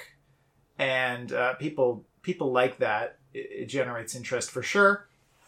Um, inside is uh, similar but a bit more textured. I, I mean you said they're the same studio? Yeah. yeah I, I feel like inside's basically like what limbo was trying to be perhaps. Um, because I, I, I'm agree I, I agree with you. Limbo feels unfinished somehow Oh, I think it felt finished. Or I just maybe didn't, just not good Well, I, not fleshed out. I, really. I, I just don't like. It's fine, but the perception around it is that it's like one uh, super amazing game, and it's like, uh, yeah, okay. So it's a pretty it's a pretty straightforward, simple puzzle platformer uh, w- with a unique graphical yeah, so um, art direction. That's that's about it. Yeah. Um, yeah, but I feel like Inside is definitely a more fleshed out version of a. yes, Phrasing. very, very, very mo- ph- phrasing right there. It's a it's a more fleshed out version of uh, basically what inside uh, what Limbo was trying to do. yeah, Um, I haven't played Inside myself and have seen very little of it. I just, Yeah. I, I dismissed it as just being Limbo again, uh, It- so I didn't try it. I would say it's Limbo again, except um, fantastic. it's better done. I, I wouldn't call it fantastic. I'd say it's a ni- Limbo The, is the only thing I know about is the twist at the end. Limbo is a nice puzzle platformer uh, with a story that is communicated non-verbally through not cutscenes, but like like the Half Life style cutscenes where you're still in game and then stuff just happens around around you in the background, and it's very stark looking. And it's got a twist at the end. Yeah, so there you go. And you know, maybe it's the uh, M Night Shyamalan of game development. I, I, Oh dear lord. I'm not sure. Uh, I mean, David Cage is probably the M Night Shyamalan of game development. I'm just thinking in terms of movies that are really. I mean, his early work was very acclaimed until he started doing the same thing over and over. he got pigeonholed. like he that became the joke about his movies, and then that those became his movies. Yep. So the weird self fulfilling. So anyway, prophecy. yeah, I mean, Limbo, Inside, they're fine, but yeah, we're they're definitely overrated. Yeah. You know what? I'm going to talk about another series that uh, completely lost its way, um, and that's the Command and Conquer series. Also, bought you know, uh, EA bought Westwood, and then the series kind of started going down the tube.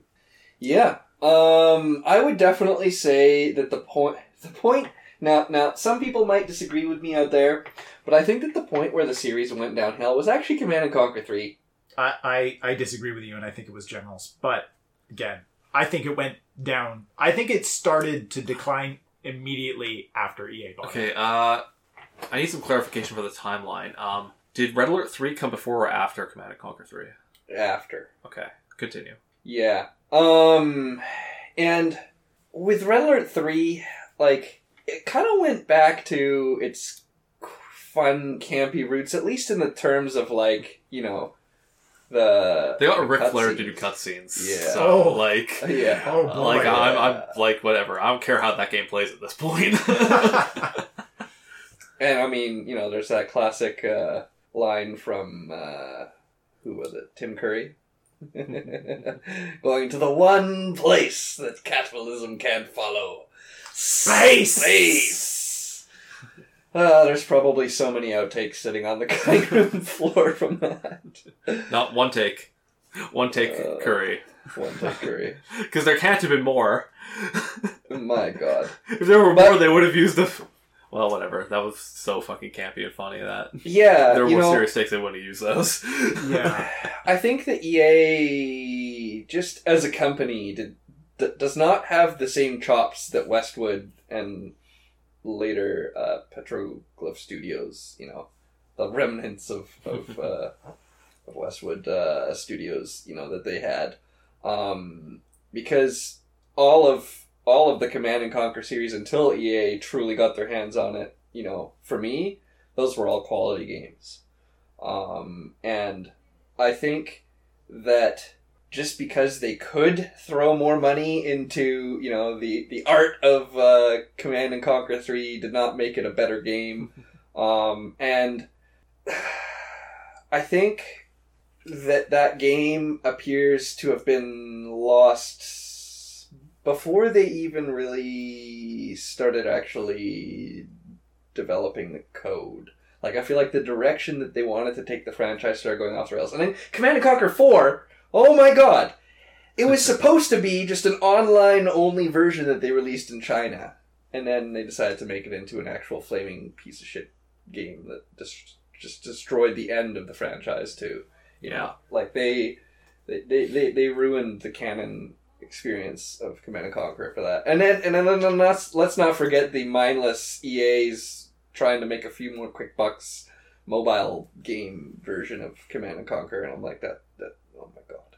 That actually, like, on initial glance, the mobile game actually looked okay, but I mean, I never played it because I knew, oh, this looks like you know Clash Royale, except EA's developing it. There's no way in hell this is going to be a, you know, not horrible pay to win ad filled piece of garbage. So I didn't, never even touched it Yeah. like that.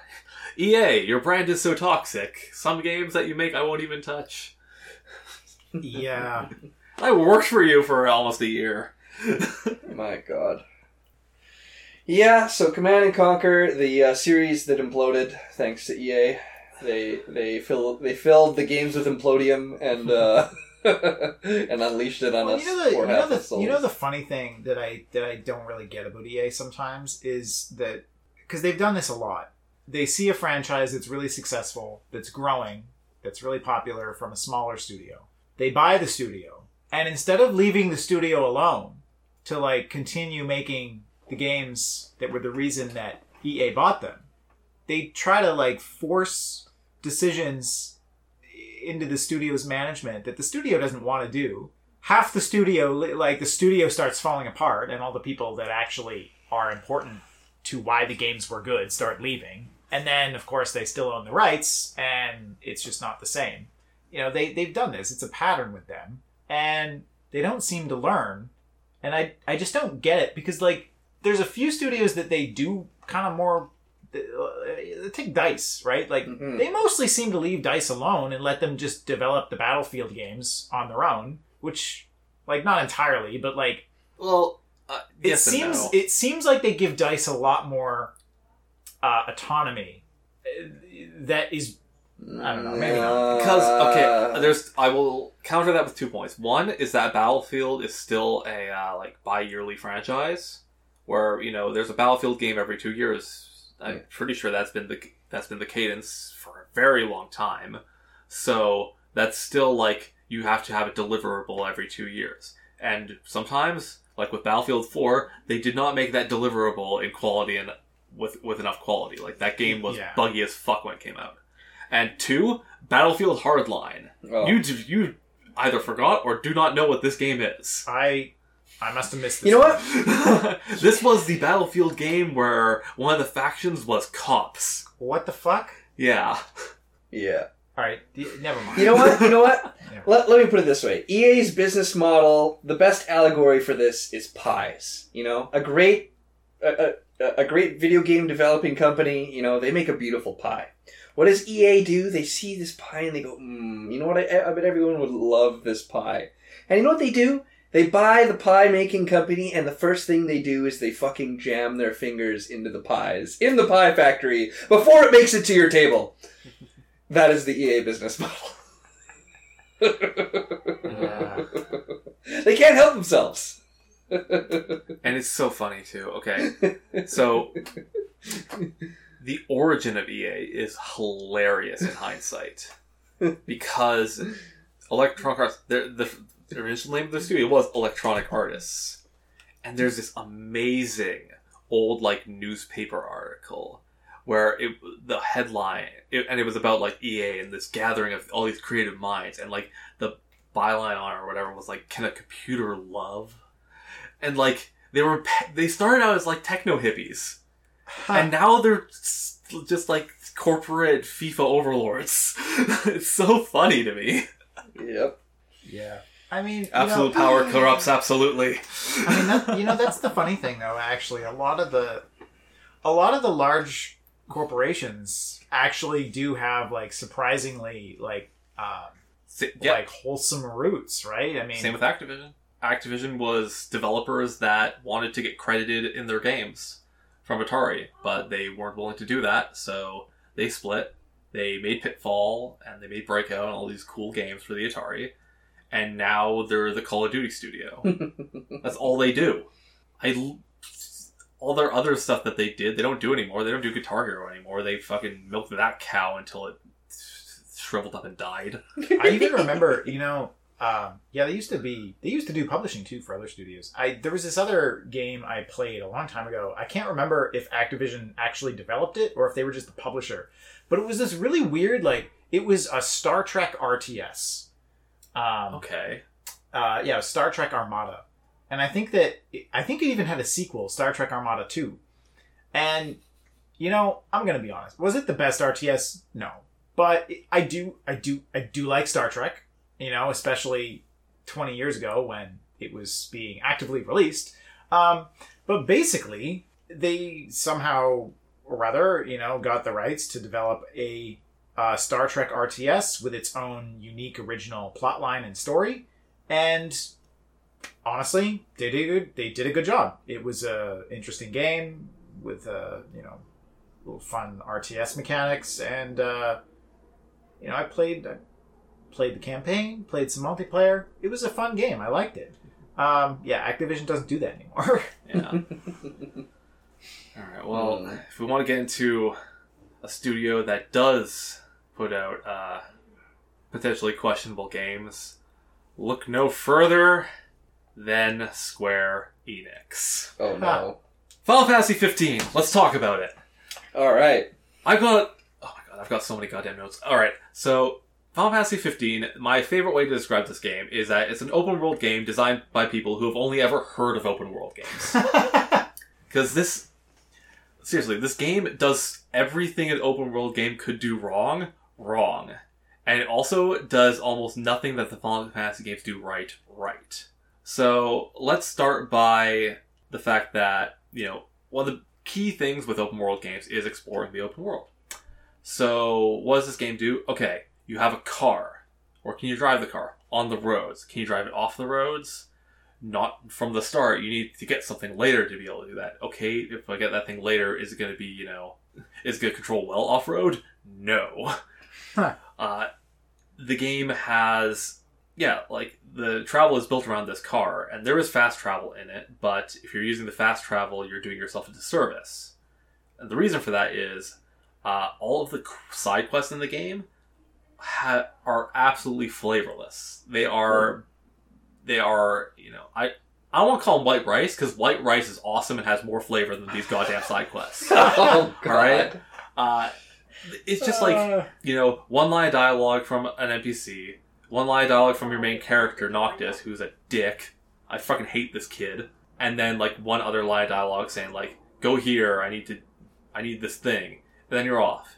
There's like very little dialogue with the actual quest givers for the most part, and any like flavor texts that you get along the way with your party members talking to each other about the quest. If you fast travel, you miss it pretty much Oh. it like it only really triggers if you take the quest, go into your car and drive. And now I drove pretty much everywhere, despite the fact that getting from point A to point B sometimes could take you six or seven minutes, and it, the car drives automatically. uh, Like if, if you want to drive the car, like you you literally drive the car by holding down the trigger and auto drives, and you don't really like. It's not like you're have a great sense of speed and you're taking sick turns or anything like that. Uh, the driving was like the best part of that game, weirdly, and the only reason for that was a the banter between the party members like was actually okay before it got pretty stale and repetitive. Like the f- group of four that you have kind of do seem like friends that have known each other for a while.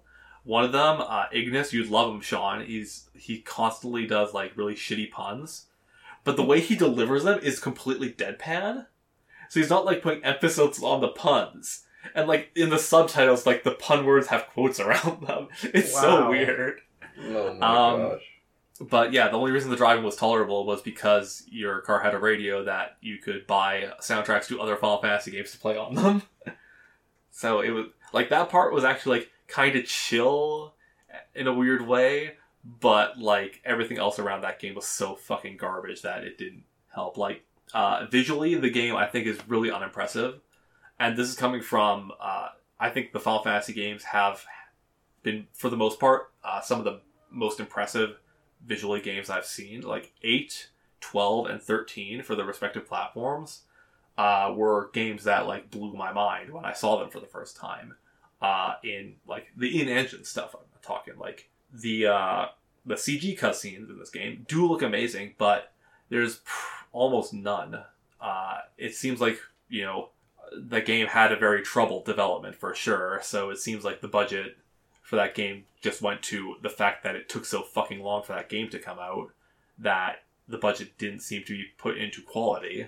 Um, the there's a day night mechanic that's stupid. Like for a while, you can't even really drive at night, and even because monster like devil monsters come out at night, and so the, you'll be driving, and then like an iron giant will like plop down on the uh, road, and then your car just comes to a stop, and you can't drive past it, and it's so all the traversal is awful, and because of this day and night mechanic, there's certain things that you can only do at day and night, and there's not a fantastic way of passing time.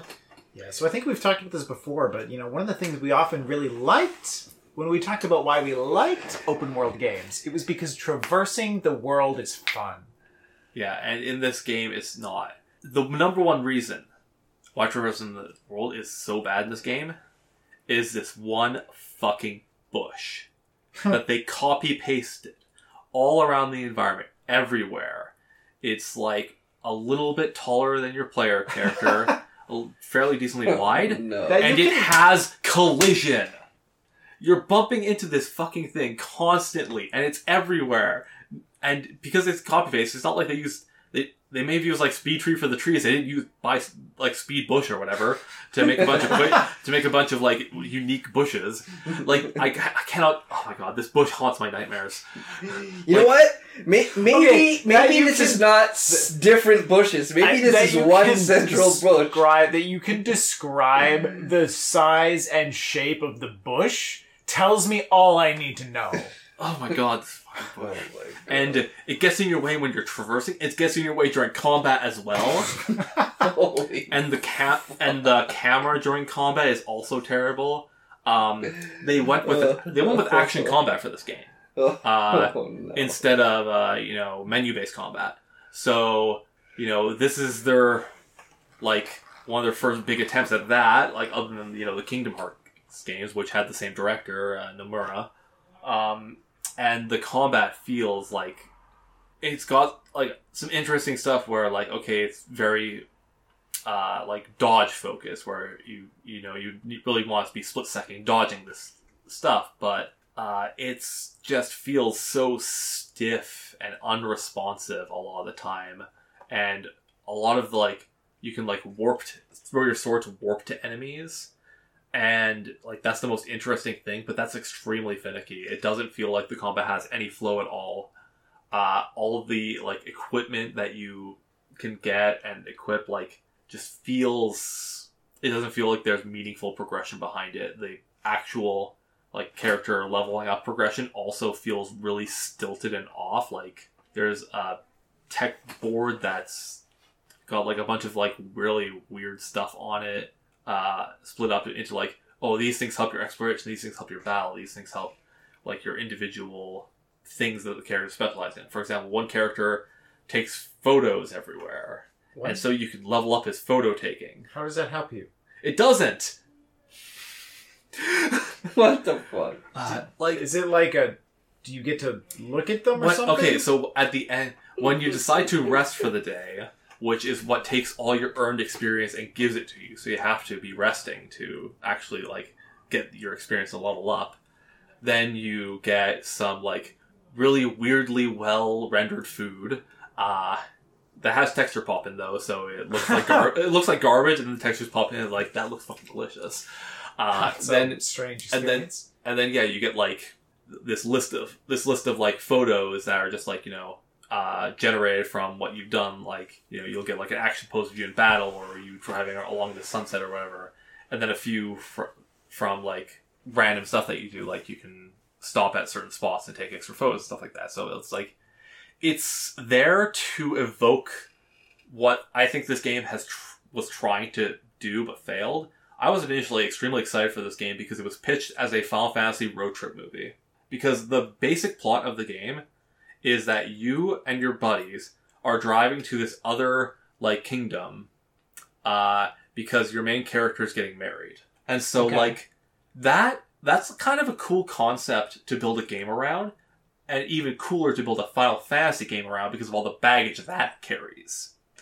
So I thought that this was going to be like, you know, okay, that makes sense for it to be an open world. You're driving to this kingdom, you're going along this along this path, you're going to various, you know, towns, complete side quests, getting like a lot of flavor on the places that you're visiting. But it just has none of that. It immediately devolves into there's an evil empire that attacks your hometown. Oh, really? Like, yeah, really. and so, and then like, it could have been awesome. It could have been like you know this sense of camaraderie between these four people. The some of the stuff they've done to make it seem like a road trip stuff, like you know having to stop for camp, having you know to eat a meal, and you see these photos and stuff.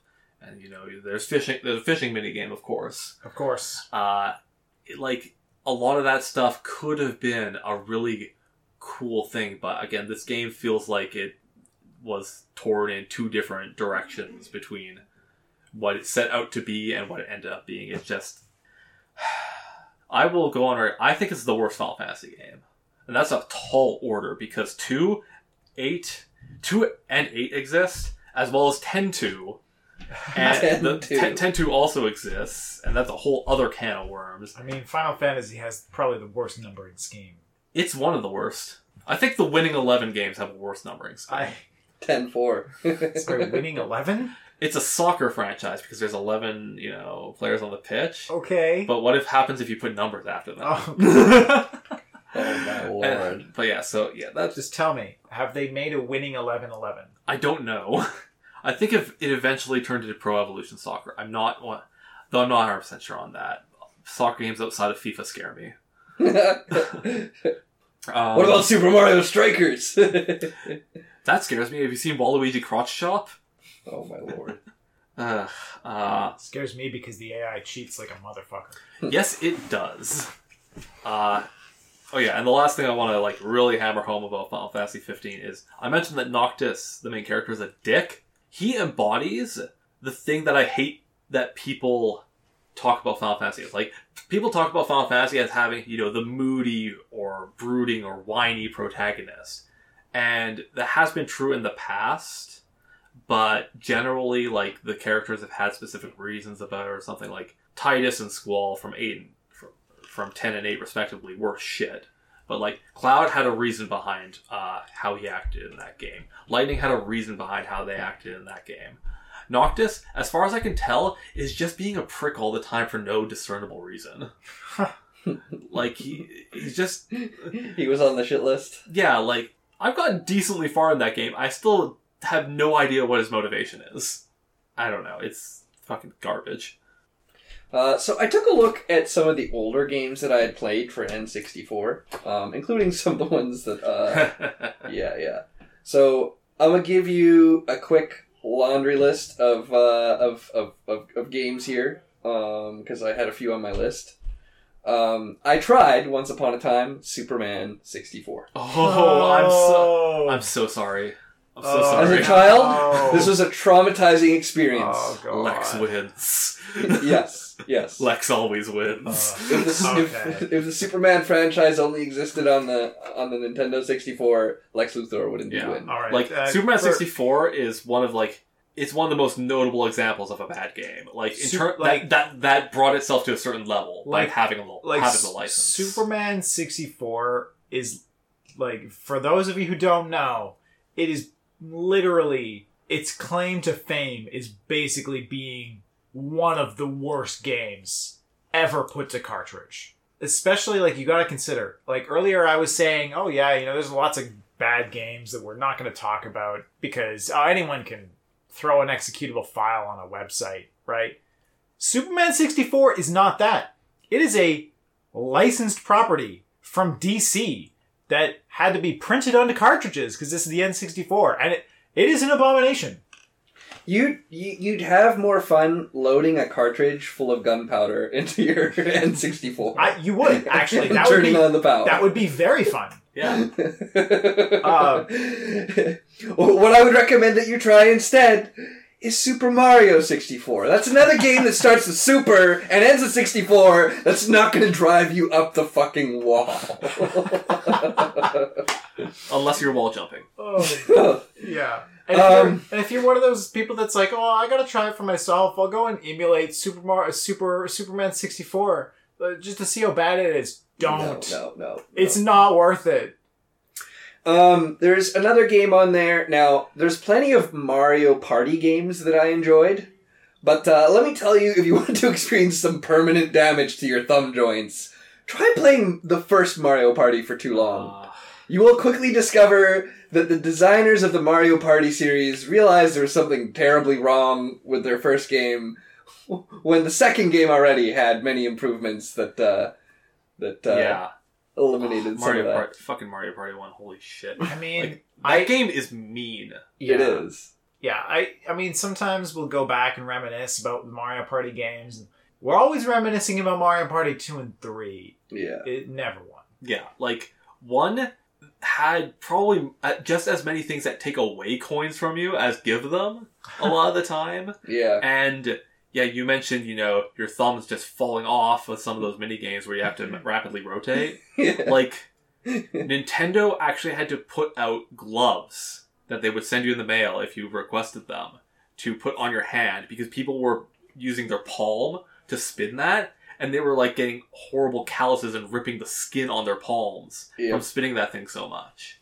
Like that's how devastating this game was to your hand that they actually had to put out like this was like the first example of the fucking Wii condom basically. Yeah. there you go.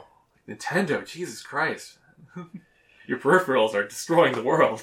um, and uh, one of the well, you know what? I've got um two more that I'll go through real fast here uh, on the old school side of things, and one of them is actually not a Nintendo 64 game, but Jet Force Gemini. I actually have it sitting there on my goddamn I shelf. thought you liked that game.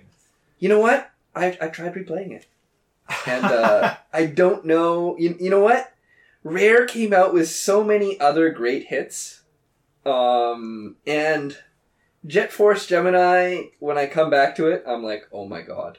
It uh, it does not feel as well polished about it. I don't know what it was about that game that sucked me in so much the first time, but uh, coming back to it, it did. It, it wasn't. Uh, I think you know sometimes in that era, like it, the transition from like 2D games to 3D games, it was rocky, yeah. and there was a lot of stuff that came out that it just that just doesn't hold up, you know. Yeah. Um, and even if it felt like it held up at the time, it doesn't. It might have been okay for the time, but it isn't now. Yeah, it's it's unfortunate for sure. And you know, it's it's. I mean, you know, we might. It's funny. I was actually looking at a couple games that I was thinking of, and I was like, you know, we should maybe talk about them a different day because uh, there are some games from that era that had really interesting ideas that I don't think have really been done quite the same way. yeah. That uh, would be kind of interesting to see, given that the limitations now that held them back are like the technical limitations, like Yeah. like a game in particular I'm thinking of. Like there's this one called Space Station Silicon Valley.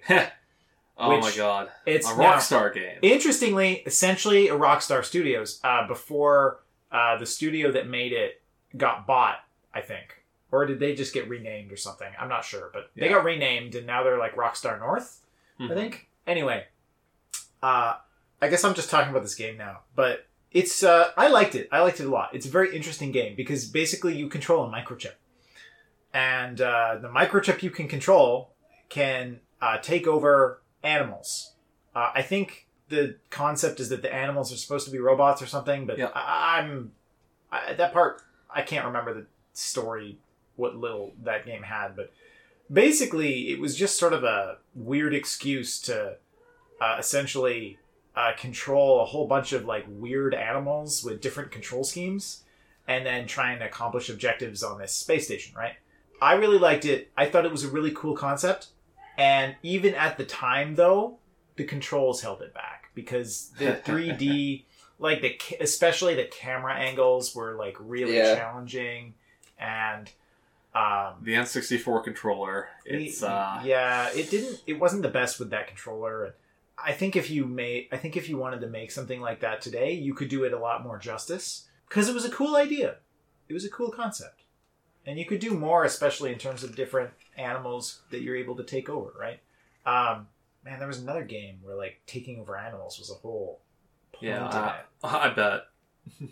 but Not that uncommon, I guess, but Yeah. Anyway, Yeah. uh, so yeah, Jet Force Gemini. I've I know so little about this game. You know what? I, I know it's a rare game. That's about it. I think me and Sean When they did once. Developed by Rare Game. Banjo Kazooie was definitely the other end of the spectrum for Rare's like games like that. Like I don't know. Yeah, I would say that Banjo Kazooie, but there's also I don't know. Jet Force Gemini. I think it was just the controls that did it for me. They they did not. They did not. It Yeah. did not age well. I mean, that's the thing. There's a lot of games from that era where the controls and camera angles and stuff like that, they just they're the reason it's not holding up. The last game on my retro list is not a 3D game, it's a 2D game. It is Ecco. Ecco the Dolphin. Really? The dolphin. Oh man. Okay. I've not.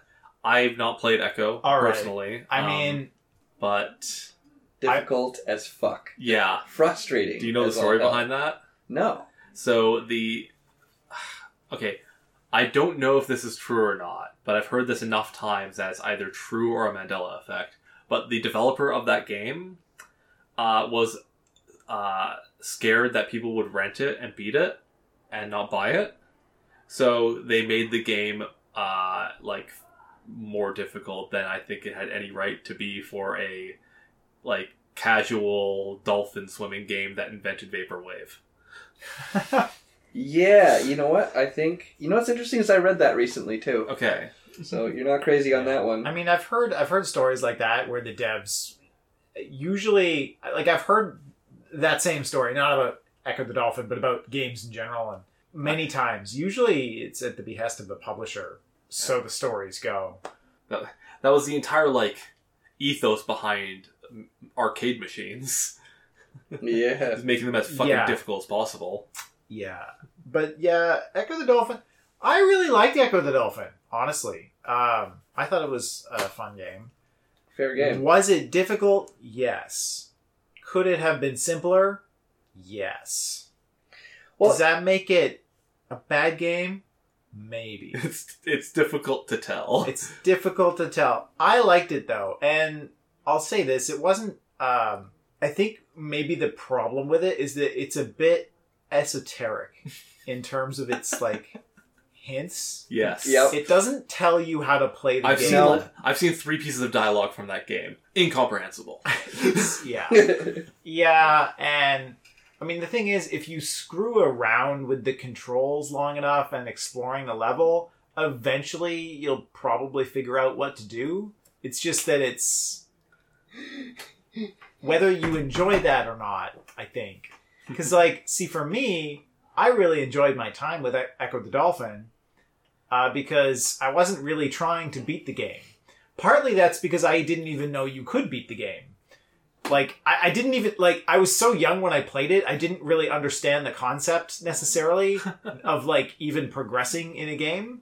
And so i just like screwed around and played with like swimming the dolphin around and hitting weird crystals with my echolocation and i'm like why are these crystals here i don't know what am i doing with them i'm not really sure but i just kind of explored the world and it was fun and it was Yeah. kind of chill right uh and so it, it- amusingly, it was almost like for me, the game was so difficult that I didn't even know it was supposed to be difficult, and I just like swam around you know what? and eventually made progress like accidentally. There's another game for the Sega Genesis that you could verbatim have the exact same experience that you just described, but you'll actually have fun. You know what that game is? It's ToeJam and Earl, which I have talked about before. Um, but yeah. How the fuck is that the same experience? I don't at all. I wouldn't You're, at all. you're, you're, you're comparing like weird d- dolphin adventure to like funky roguelike. Yeah, I've played. Toe Toe- Jam and Earl is pretty sick. I've I- I- played I'll ToeJam that. and Earl. Not at all. Not at all getting what you're trying to put down there. Uh, Um, Uh, speaking of the Genesis, um, I had Sonic on this list, but I removed it. and Sonic on this Oh list. god. I I'll, I could talk about Sonic at a later date, Fair Um, enough. but let's let's shift gears a bit. Um, okay, I mean, we could talk about Shadow the Hedgehog. we don't need to. That was a game. We really don't need to. Uh, we don't. so you know, I started this off with a, a JRPG with a weird name, and I still have one game I want to talk about after this one. But let's bring it back to that that that it's such a it's such a healthy genre to uh to get weird awkward games out of. Um, Bravely Default. Yes, that's the name of the game. Okay. This is a JRPG for uh, the 3DS. And Bravely Default, for the first good chunk of time that I played it, I was having a fantastic time with it. It is a game that wants to har- it harken back to uh, like the older era of JRPG. Specifically, I'd say Final Fantasy 3 is what it is most like looking back into. Um, it's got a job system like 3, like 5, you know, four character party. You're going, you're literally going around to crystals Yep. and checking out the crystals and stuff. And uh, the game, because it was on the 3DS, it did a couple like really awesome quality of life life things, like being able to save anywhere, for example. Yeah. Uh, that's you know uh, a really good thing to implement for a portable RPG. Uh, it also had the ability to completely turn off or increase the encounter rate. Oh. So, like, if you want to explore an area afterwards, say you like missed a path that you didn't go down, you went down the critical path instead. You can very easily uh, traverse different places, which is a is a godsend later on. Let's just say that. Um, there, there's a couple things that was initially irking me about the game. Um, the job progression was really stilted, where you know each job had different levels that you got ability points, and you eventually level those up. And as you level those up, you got more ability, uh, abilities and attacks that you could do. And it had a pretty you know expected progression of the amount of skill points that you needed. But at some point, it went from 800 to get to a level to 3,500. Where so and so like that jump was like really crazy. It's like okay, that doesn't make any sense at all. And then you find out that, and this is I isn't really I don't remember if this is explained to you, but it took me by surprise that if you start using a job that you're not leveled up in enough, you'll actually like your stats will take a penalty. And Oh, what? yeah. Huh. So, and for a game with a job system, like having that wealth of uh, customization to what your party's roles are, that feels really off to me because already going into a low level job, you won't have access to a lot of abilities of that job. But say you just really need a certain ability of that, or you really need, you know, uh, more speedy characters in your party for a particular encounter. If you, you know, experiment with new stuff, you're going to be penalized for a certain period of time until you level those jobs up. And so that was really like really disheartening to see. Like it felt like it really broke that system and which is weird because that's a system that, you know, has been done extremely well in the past. That's why I say it harkens back to Final Fantasy 3 in particular because Final Fantasy 3 had a similar thing where switching jobs came at a cost, and I think that that's just a, such a backwards way of designing that system. So beyond that, which was was irking me, the characters I didn't like them that much. They were kind of tropey, but whatever. That's par for the fucking course as far as I'm concerned. But then it got to the point where the the storytelling just became insulting to the player. Insulting. Let me put it this way: I have put a lot of hours into games I have not liked to see them through to the end. I quit Bravely Default out of spite. Wow. Like it did something that pissed me off so much that I put it down and said, "I'm never touching this game again." Even if I think, "Oh, maybe I should go back to that," I'm never playing this game again because you have a fairy companion named Airy. Really original name, Airy right? the Fairy. Yeah. Uh, and uh, as you go through the game, you're basically finding out about um, you know pa- past events and you know sealed up evil and all that stuff. You know, standard JRPG stuff. And as you're going through, uh, you as the player start to question more your fairy companion about like what they're doing. And I'm getting into spoilers here, but whatever. I don't give a shit. I'm probably yeah. Yeah. you, I know enough. you two don't give a shit. We're I'm not playing- Saying it for If you're uh, listening, uh, why would you want to play bad games? fair enough.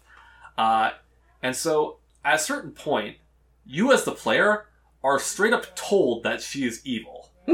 What? Yeah, and crazily enough, the characters are also told fairly directly that the fairies are not good, that they are not to be trusted, that they are evil, that they are the cause of you know any calamity that's happening in the world. The player characters are told that, but that doesn't get reflected in any of the actions or anything that they do. And like one of the most direct maybe that's because one of the most direct uh, explanations of this comes as part of an optional thing. But it's still like, why even put that there? It felt like they were, you know, really trying to foreshadow this twist, and then just told you the twist before it happened.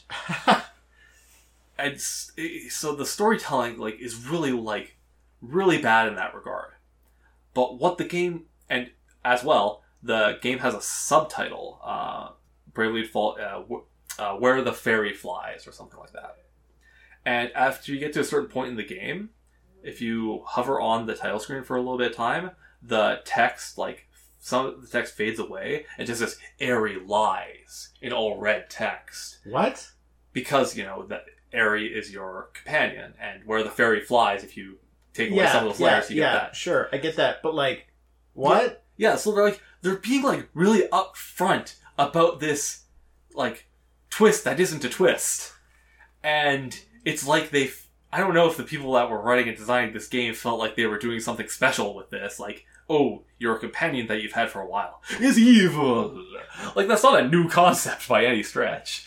So like I don't I don't understand. But here's where the game falls apart. Like really falls apart.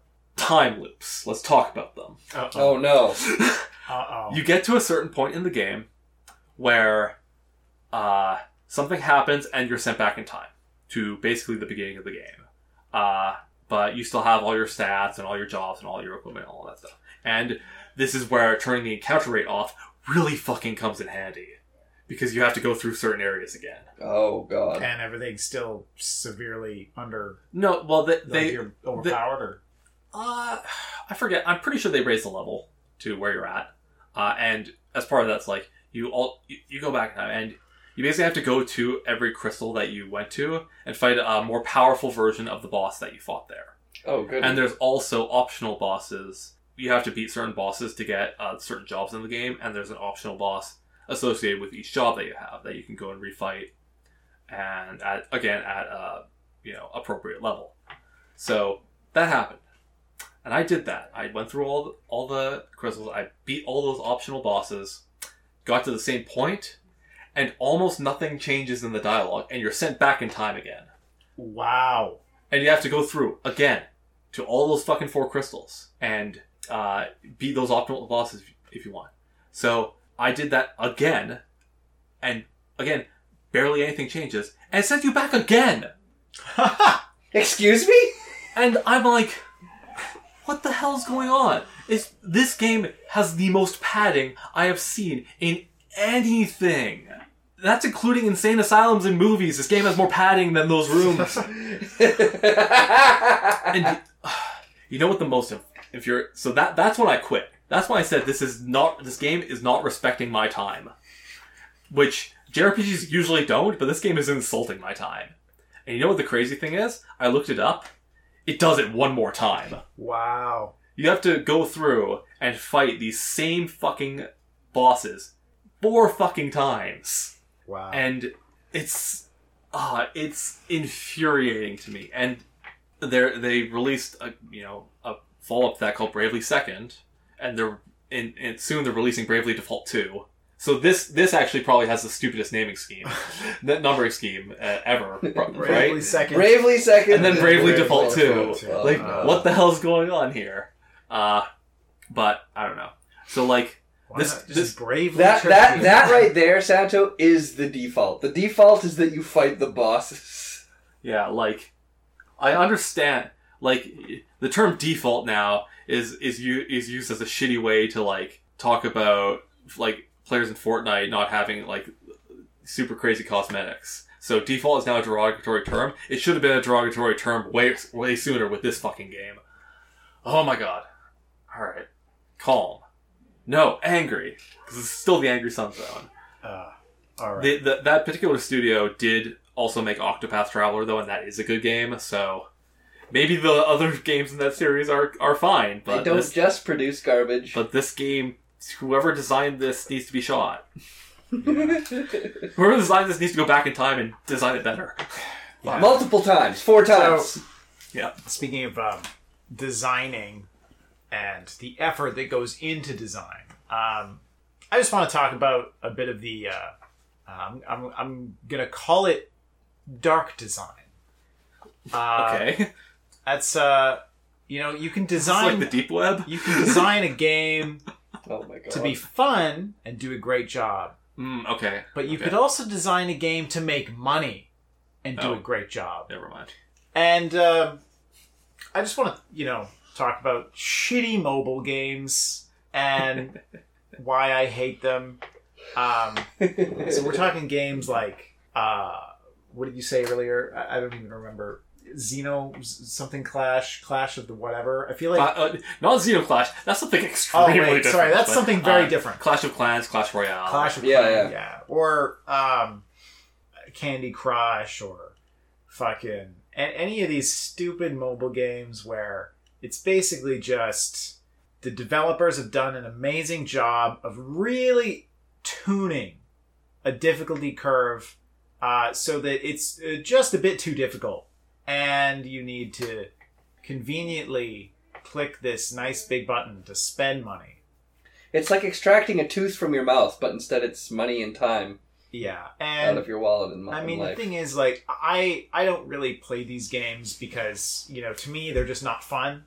Um, but I I watch people play them, and I mostly just it's I, honestly it feels heartbreaking because I'm like they don't really seem like they're having fun, but you know the tight gameplay loop and uh, you know the especially like some of them they use the variable reward mech- uh, variable reward mechanisms especially if it's got fucking loot boxes.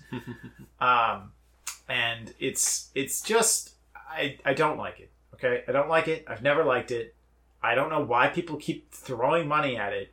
Is it just that people haven't i mean it, it seems like it's mostly older people at least that i know that end up throwing way too much money at these games uh, but Yeah. It, I, I, I I, think I think the distinction is that these are because okay. So I think you real the distinction needs to be made between just casual games and these games with shitty predatory uh, practices on them. Yeah. I think that distinction is: do they have a psychologist on staff? Because yeah a lot of these mobile developers do. yeah, and they specifically optimize the game. Um, That's that's mess. as as a, yeah, like they'll go in and they'll they'll optimize the reward mechanisms, you know, based on like the underlying like psychological theory and stuff. And it's fucked up, honestly. Like it's not it's not right. And like if you're if, if, if is the game fun isn't even a factor like in your development, you're not making a game anymore. You're just making a Skinner box that extracts money from people. And it's it's not right, but I mean, what can you do? If people subject themselves to these things, like it is what it is. But yeah, I mean, pretty much any of those every time I open up my app store, it's just filled with them these days. There's so many. Yep. The funny thing is, like, it's so easy to tell too. Like they all seem to fall into very similar. I swear, it's like you know. Did you guys all hire the same artist or or what? it's always this like car- cartoonish character looking to the left. Yeah, Oh my god. You've hit the nail on the head. yeah. But uh, I don't like it. It's not going to be reviewed on our podcast, but I will complain about it this one time. No, see, where it gets crazy is when it like gets Inception, because one of the gacha games that I played added a Candy Crush minigame. Oh my god, really? Wow. Well, the Candy Crush minigame though, it doesn't. There's literally nothing you could do to pay to influence it at all. It's just a fun puzzle mode that they added.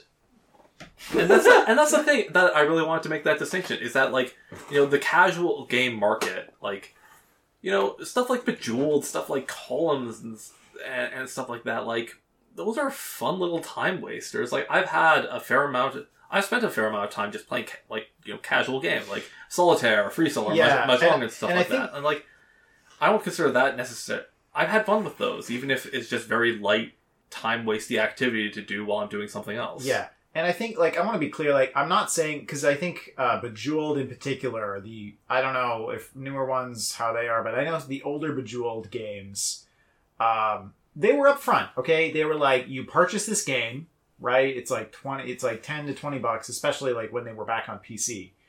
Uh, and, you know, Bejeweled as a game, you buy it once, and then you just have like, you know, a few hundred puzzles or whatever to go through.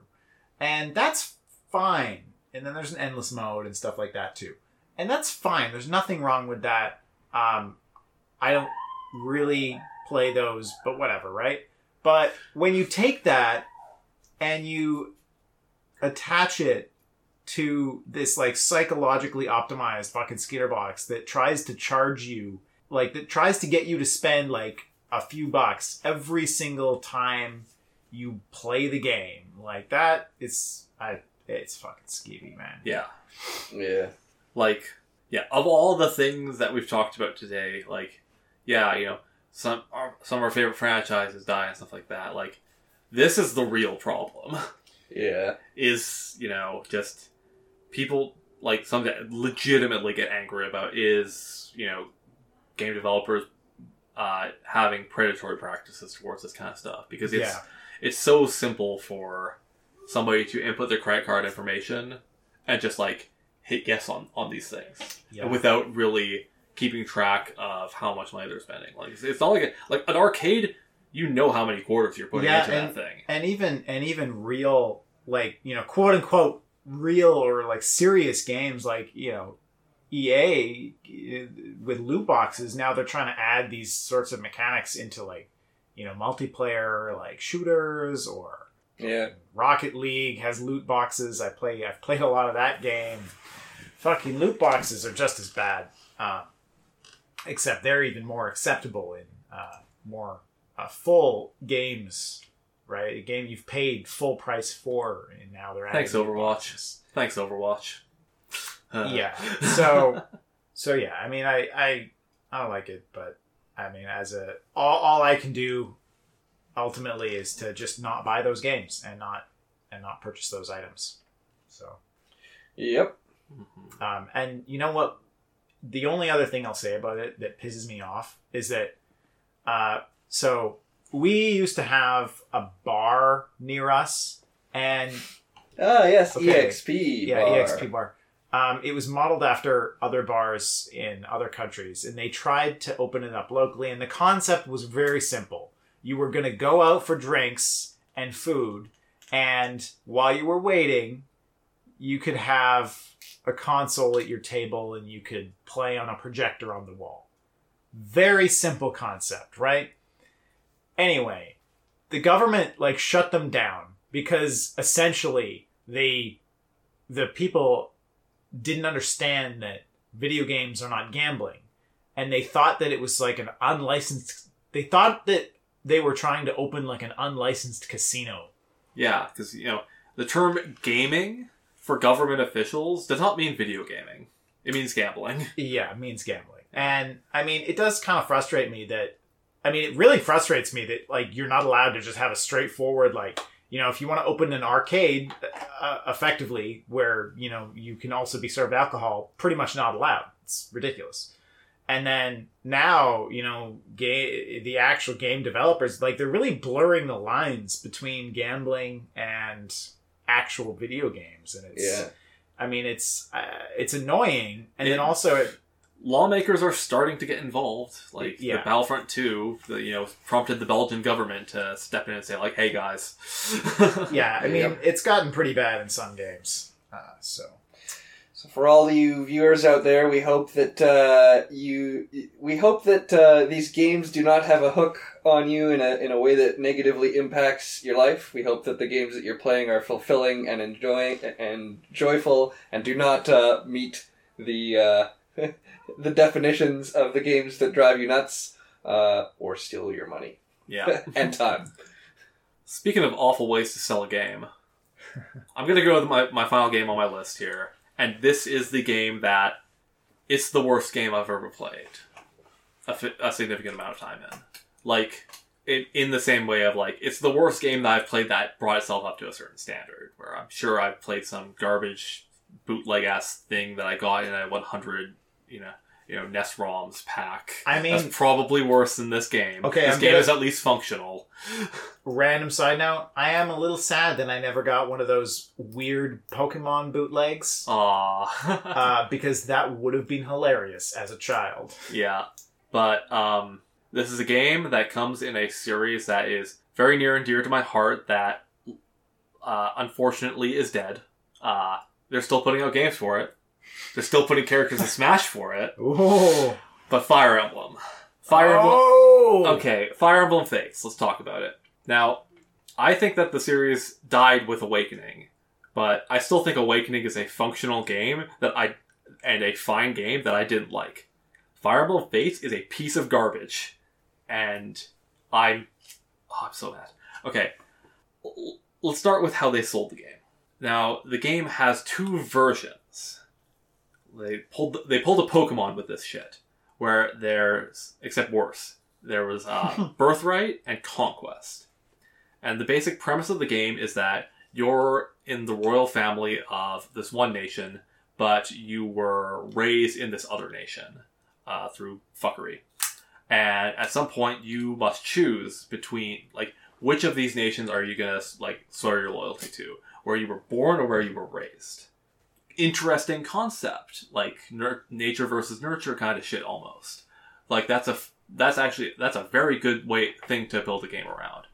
But with this game, they decide, okay, when you buy the game, you're gonna buy one version of it. If you want the other version of it, you gotta spend another twenty bucks. Oh my god. And after like you know a certain like six or seven chapters, that's when the divergence happens, and then from there, they're completely different storylines. So that on its own is like, eh, okay, this feels like oh, you're maybe overcharging a bit to for this. Like, I think I thought both of those routes should have been in just one package, but hey, whatever. Then they said that they were going to release another route called Revelations. Now, as you can imagine, with the name Revelations, all of the juicy plot stuff is in that route. And they released that after the fact, and you need to have, you know, played through the game to fucking play it.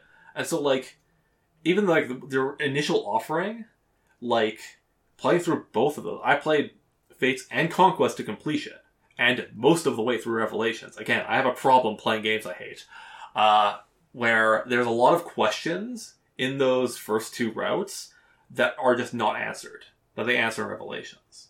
So they're basically selling you the true ending almost. No. So Wow. that on its own is just a really shitty way to do something. Like i the game that you sell should be a you know complete package when you sell it.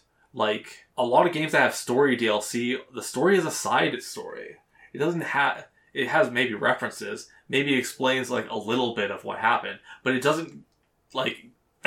it doesn't do. It doesn't say everything unanswered about the game and c- tell you what the motivations of the care of the main villains are in both of the games because the games on the mo themselves don't tell you.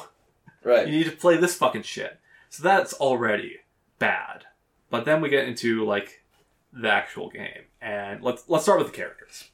So a lot of the fi- Fire Emblem games have pretty shallow characters on first glance because you don't really get a lot of conversation between a lot of the characters in your party uh, outside of your main characters. Those come in support conversations.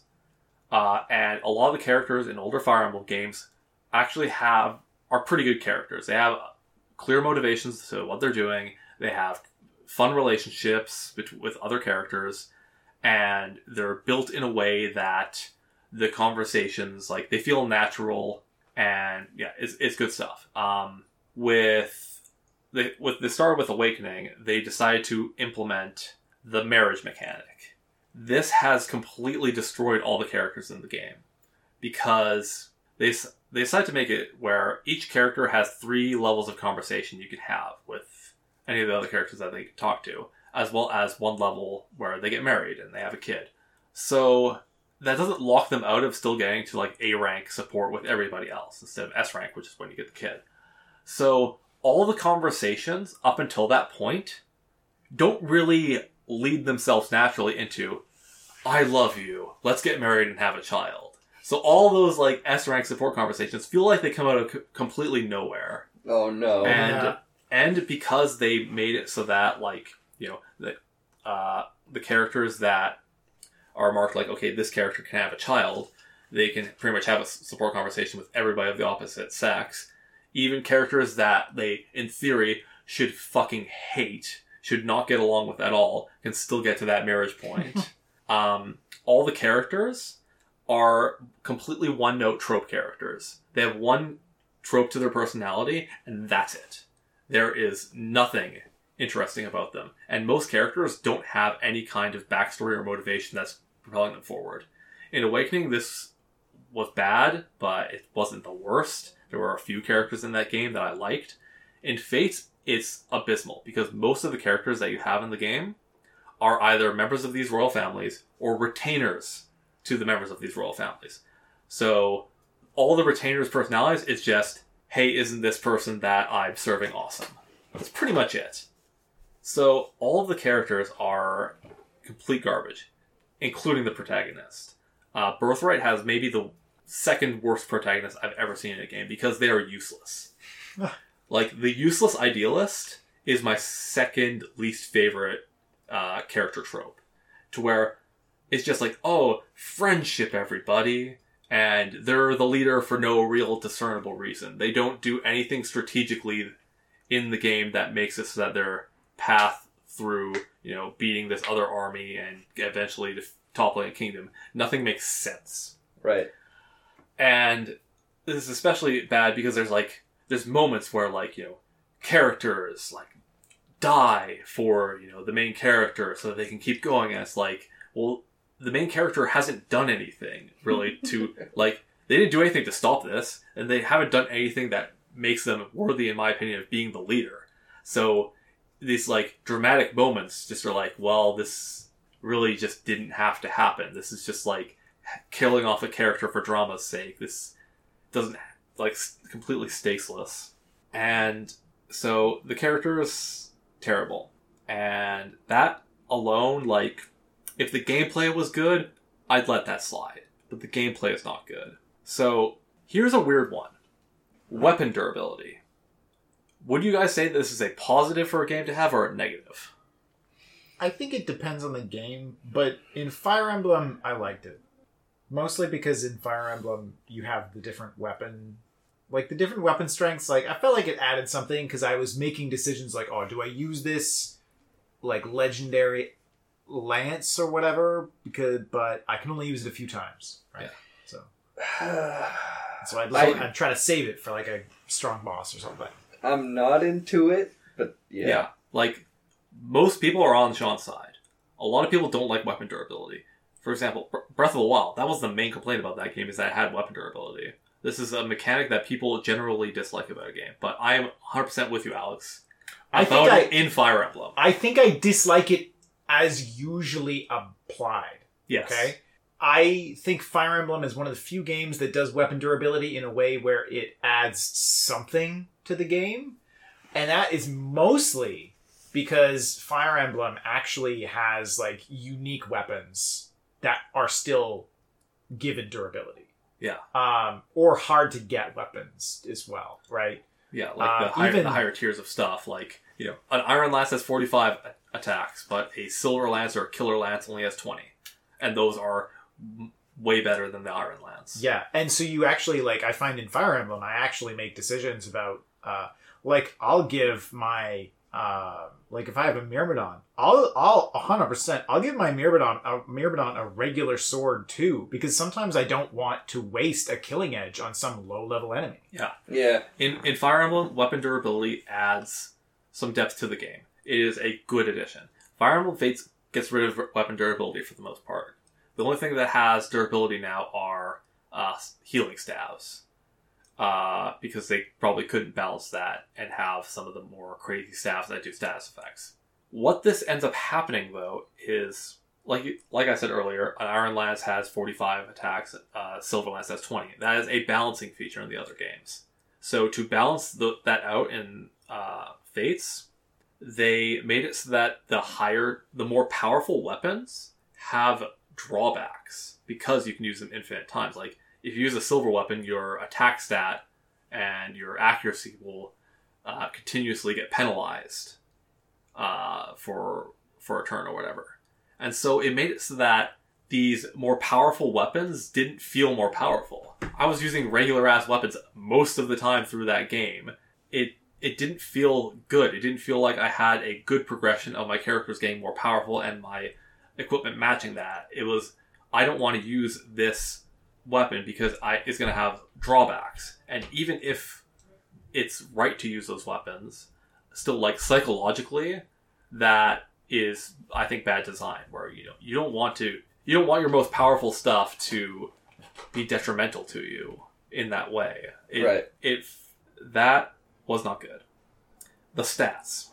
So the stats have been inflated to the extreme, and it's in Fire Emblem. This is extremely important because the formulas in Fire Emblem work off of a uh, subtraction basis. They're not not multiplicative, uh, which a lot of things use. So you know your attack stat plus your weapons attack stat minus your opponent's defense stat is how much damage you're doing, and like that's fucking the end of it basically.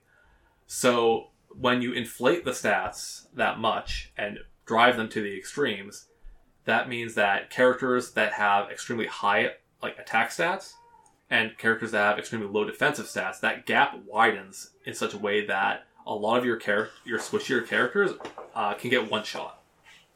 And in older games, this like rarely happened. Only a few enemies could you know kill your squishier units. You generally were able to play in a way that you could risk your uh, more fragile units a lot more. It, it opened up a lot of different play opportunities. Uh, so in Fates, you know, your characters are generally squishier, and the formulas also changed in a way that they made it so that your uh, your evasion and your skill mattered less to the formula. Your your weapons accuracy matters more now. So that penalized uh, speedier characters to where if you take the exact same stats between two of the games and plug them in, in older Fire Emblem games, you might get a 5% chance to hit a speedy Myrmidon with an axe. But in Fates, you'd have like a 35% chance to hit. Oh, and in Fates, this one will one shot them instead of two shotting them. So a lot of characters became nigh useless in Fates, where they were viable units along with the rest of your army because pretty much your entire army was viable in these older games Ah. as well um, because of the static streamness, uh, the way the maps were designed were designed usually as either single choke point that you just held for a while or you just like inched your way forward and aggro people a little bit at a time. So with the choke point stuff you basically just like sat your highest defense unit in front and just waited. It wasn't engaging at all. Mm. um, and with these maps, one of the things that I brought up that When I was talking about Fire Emblem Seven that I love so much was macro micro objectives. This game ha- does not have that, where you're under no time pressure in any of these maps. So when I talked about you know just inching forward, slowly aggroing units out your way and defeating them, like that was the optimal way to play that game. You never really took risks, so you never had engaging tactical decisions to make. Yeah, and I think I even I, I seem to remember that there's maybe some of the Fire Emblem games where if you took too long, the enemy would even start sending some of the units down after you. That even if you hadn't aggroed them. Yeah, so, Uh, so- in some games that happens. In this one, it doesn't. Yeah, which again, you know, that adds because I mean, and and realistically, I mean, there's a lot of strategy games where like it does feel a bit silly. Like there's this huge enemy army, and they're just allowing themselves to be taken out one unit at a time. It's ridiculous, right? So adding a little bit of that um, pressure to kill them more quickly, lest the rest of the army come to their aid, it makes sense, right? Maybe they want to be taken out one at a time. Maybe they want to be wined and dined so that you can have an S rank relationship with them. I mean, And this is a this is a waifu simulator. yes, that's what this game ended up being. There's weird petting shit in the Japanese version. It's all over the place. Um, People petting. yes, yes. Okay. Yeah. and the um the parent child thing where you know characters have children and they're placed in this weird other realm where time works differently so that you can still have them in your army fighting with you. There's no time skip. Uh it- this this feature originally was taken from fire emblem 4 which had parent child stuff but in that game there was a time skip. So that made way more sense. Yeah, Whereas and so you were fighting only with the like you know uh, the next generation and old, many years later. yeah, and older versions of your uh, regular Oh, okay, characters and stuff. yeah, like yeah. that, it made a lot more sense. But and in this game, they they ran into a problem uh, that normally I have sympathy for, but I hate this game so much that I'm going to take them to task for it. Where all because each child has one defined parent that they will come from, and then the uh, partner can be anybody. So the uh, support conversations between the child and the like rotate rotational partner basically are pretty much copy paste. Ah, They're the same no matter who it is. So again, that makes it so that these characters are poorly written because none of their personality shines through in these conversations. They're copy pasted. And yes, you would have to write a ton more dialogue to have these conversations be more unique between these parents and child characters. But they didn't do that. Yeah. I mean, at some point, you know, you have to ask yourself: Is it worth putting all this content in if we're just copy and pasting it? No. No, it's not. no. Yeah, And I, I'm pretty much always going to go with no. Yeah. In the uh, older games, there were some paired endings, but there were only a few.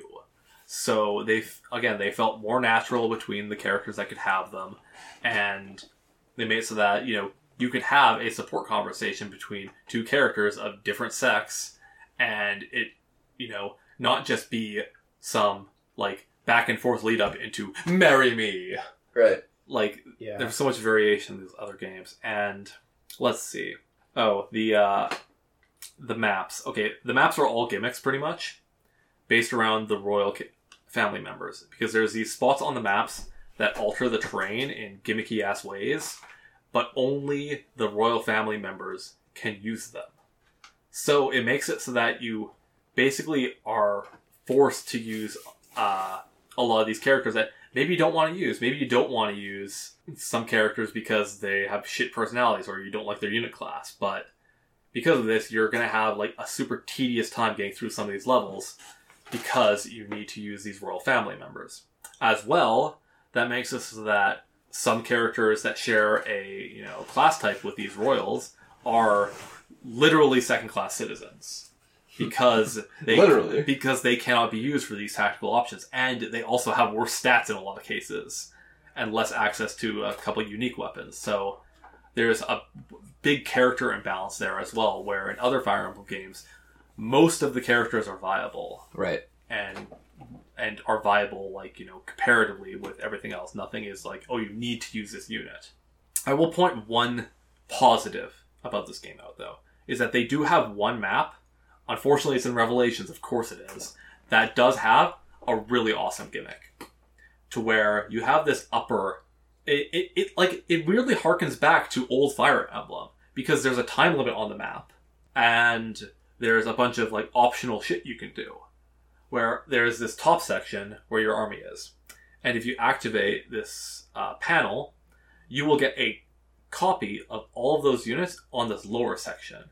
And on this lower section are a bunch of enemies that have uh, droppable items. Now, your character's stats, your character, the copies are the exact same between them, and they're linked so that when one loses HP, the other one loses HP. Oh. So this is actually a really awesome gimmick for the That's mouse. that's really interesting. yeah. Yeah. and so that level is actually really, really awesome. Uh, to where you know you can complete the top section fairly normally if you just you know push forward, get to the end, and go on your merry way. But if you choose to do this other path as well, you need to push forward on the top to get to the end before you lose, and you need to be pushing forward enough on the bottom to actually get to these characters that have these weapons that they can drop and stat boosters that they can drop. All while having to manage the fact that okay, you know this this you know meat shield that I've been using, yeah, they can take four attacks up here. Can they take four attacks up here and four attacks down there too? So that was a really awesome map that is unfortunately mired in a shit ass game. Huh. Yeah, that sounds like a really cool idea for a Fire Emblem mission. Yeah. It's too bad. Yeah, and let's see. The last thing I'll talk about for this bad bad game is the uh, pair up mechanic. Now, the pair up mechanic existed in Awakening, and pairing up two units got gave them really big stat boosts. And remember what I said about uh, how this game was uh, subtractive. That means that if you have a you know big defense boost, uh, that might turn an attack that deals 8 damage to you into an attack that only deals 2 damage to you and stuff like that. So you a lot of the time you could just end up with these big balls of stats that could trample through the the fight, but that this also makes that you had limited units to work with. But if there's no time limits or objectives and no reason to split up your party, then there's no downside to this. So that's the main thing that I actually didn't like about Awakening. But they messed, messed up even further in Fates, where they made this pretty much mandatory. Because if you had characters next to each other, they would trigger up a follow up attack that would deal up deal an extra half damage if it hit. And the only way to prevent this is to pair up your units. So there's a, there's a lot of cases where you're you know you're forced to pair up these units. And one of the things I loved about Fire Emblem that I talked about in a previous podcast is that it's a strategy game that you have a lot of units under your control. That gives you a lot of tactical options. When you're forced to have basically half your army size uh, to, you know, go through these maps sometimes, it limits your options and just makes it less fun, less engaging, less varied, less everything. This game is less than the sum of its parts. And the sum of its parts is pretty damn low to begin with. Oh I my fucking hate this game. And. Ugh, I'm so pissed. You hate it with a passion. You're able to talk about it passionately. again when there are a few games that i legitimately like angrily hate like there's a lot of games i dislike and that's fine they're not great games whatever this is a game that i fucking hate And that's why we talk about it on the Angry Sun Zone. yes Yeah. my voice is getting hoarse now for how much i hate this game it's it's damaging me even still oh man. All right. Well, I've got one more I want to talk about, and it's not really one game exactly. Uh, in fact, it might be a whole genre. all right Uh, and that's uh, Dota, League of Legends. oh come on mostly, mostly. I mean, I'm going to be honest. Are the games that bad? Actually, I shouldn't really talk about MOBAs in general because I haven't really played that many other ones. um, but Dota and League of Legends, I mean, the games themselves, they're all right, I guess. I mean, I have had some fun with Dota when we used to play it uh, ourselves between some friends. Um, and that's about the only way I can actually recommend ever playing these games, to be honest, because they are toxic and they are filled with toxic people online. And uh, yeah, really detracts a lot from the experience. There's not many games that I would dislike because of the actions of the community, but if there is any, it's games like Dota and League of Legends. Um, okay unfortunately i will agree with you there yeah, and um, just and, and given how long it takes to play around, you know, you're looking at an hour, maybe more, but I think probably around an hour most of the time. usually it usually it's like a half hour um, with games that can stretch a long time. Um, yeah, but An unknown amount of time, Yes. stretching over an hour. uh, but yeah, uh, but I mean, also in general, I don't know. I think the thing is, you know, it came out of a Warcraft three uh, custom map mod, whatever you want to call it, kind of thing, right? And in that context, I like it a lot more, right? Because it's it's like a side thing, and it's not something that is because it feels. I don't know. I think I just don't like the genre in general. That might be part of my problem. Um, And You know what? Dota Dota is the most in-depth team-based game that's ever existed. is it? Yes. There are over a hundred playable characters. There are over a hundred different items you can buy from the from the in-game shop. The amount of combinations of things you can do, plays you can make, team compositions that you can have, ways to to man- maneuver out around this reasonably complicated map. Yes, I do think it's the deepest team game based game that has ever been. That's why the when the games go long and you lose, it's uh, fucking devastating because there's so much investment required to understand everything that's going on in that game and to perform it even like sub competently that yeah that's the reason why the community is so toxic is like the, there's so much investment in it and if you are perceived as ruining their experience they're gonna fucking lynch you Yeah.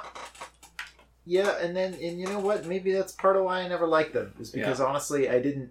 I've never actually spent that much time playing it because they're impenetrable i Yeah. fully understand that yeah. like you know what? And I think that that's you know maybe I need to play the Pokemon. There you go, Pokemon Unite. Let's go. There's no, there's, There's- almost you can't shit talk your your uh, teammates in that game. It's fine.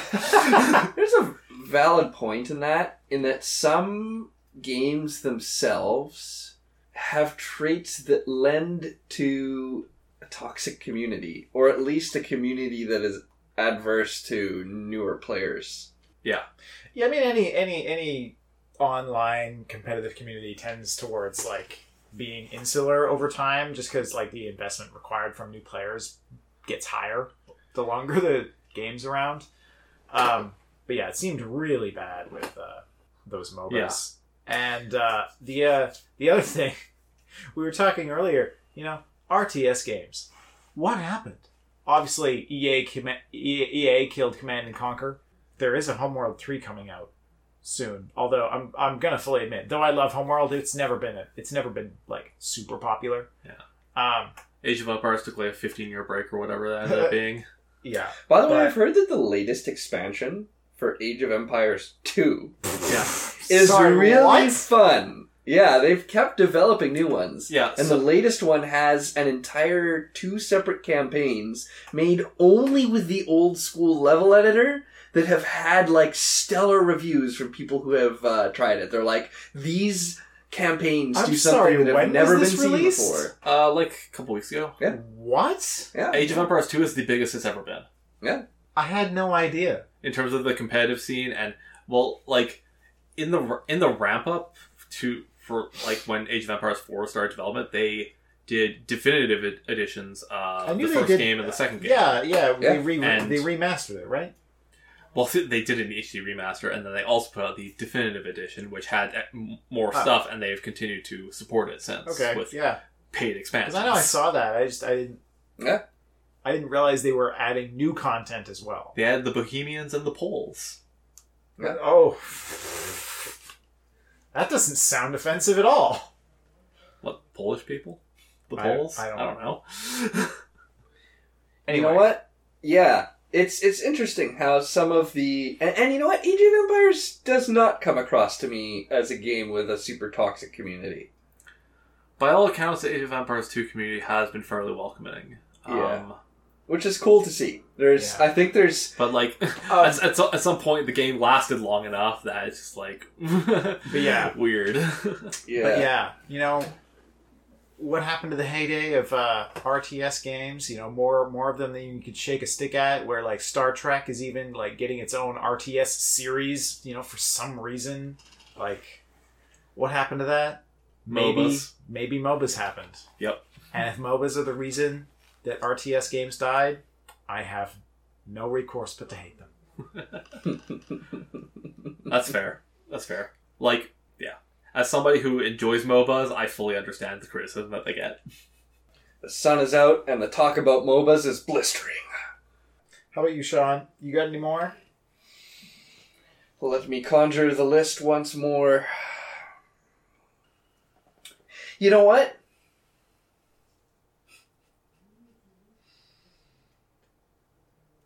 I don't know what because you're not talking. Okay. This last one, I was debating whether to even put this on the list because, because, because, uh, you know what?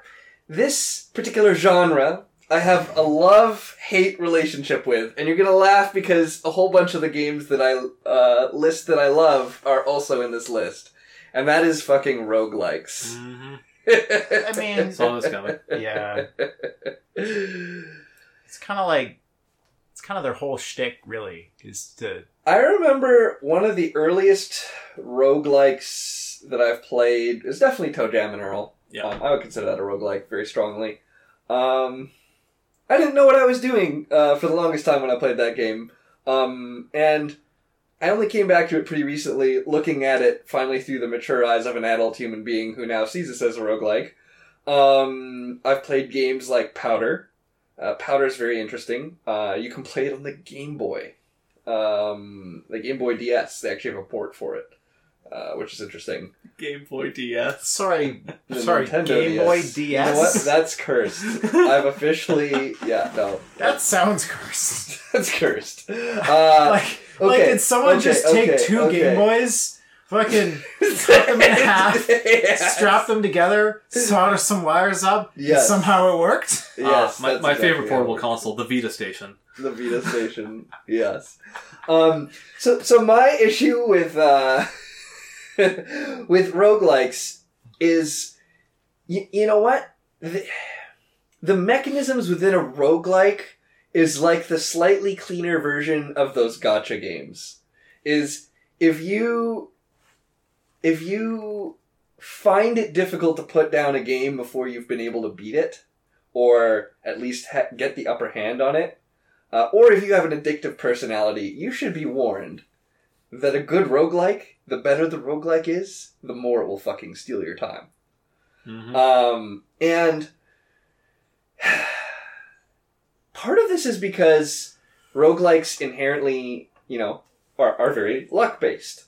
Um, and this luck uh, is something that you have to actively counter with skill. Um, and there are will be no win scenarios. You actually have to come to terms with no win scenarios. And the thing about roguelikes is is you also have to be able to know when to put them down because there are an infinite number of different attempts for you to take, um, and uh, and an infinite number of of painful lessons that you can learn. Um, and what's interesting that I would find is that as much as I enjoy, you know, a game like say Noita, for example, which I still play pretty much almost every day that I can. Um, well, let's be honest, I almost play it every day. Um, what usually brings me to my own doom is not some uber powerful enemy, uh, you know, or a boss. It is It's complacency. It's, it's hubris. it's it is fucking hubris. Actually, yeah, it's totally hubris. and it is my own hubris, and it is my own petard on which I hoist myself and make stupid decisions that bring myself down. And you know what's interesting is you'll see that same hubris uh, smack into people at the same time that they make other terrible decisions that lead to their untimely doom. Car accidents, you know.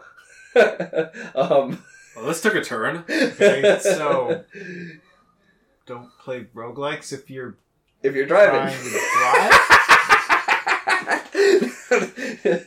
no, that is that is the that is the peak hubris right there. No, but in a more serious note, like or well, to get Young back on topic of, Have of you ever thought, what if life's just a roguelike? Uh, Hey, every The most challenging roguelike of all has you pitted against the very forces of nature. Nature itself rises against you to create deadly viruses, wildfires, rising temperatures, heat domes, and it is hell bent on killing the population, and you have to navigate this all the while the people around you are just going absolutely bonkers, and they're affected by some Cthulhu-like entity which is causing them to lose their shit over the most basic of stuff and devolve into warring factions. Yeah, if this is if this is how Mother Nature's acting, I want emancipation. Hmm. And let me tell you the name of this game. This game, you can find it on the Outside subreddit. It's the game of life. the game of life. Be warned. What this happened- game is highly addictive, and once you start playing it, you can't put it down. And if you decide to put it down, you'll never pick it up again. What happens when that car turns over and all the pegs fall out? Ooh.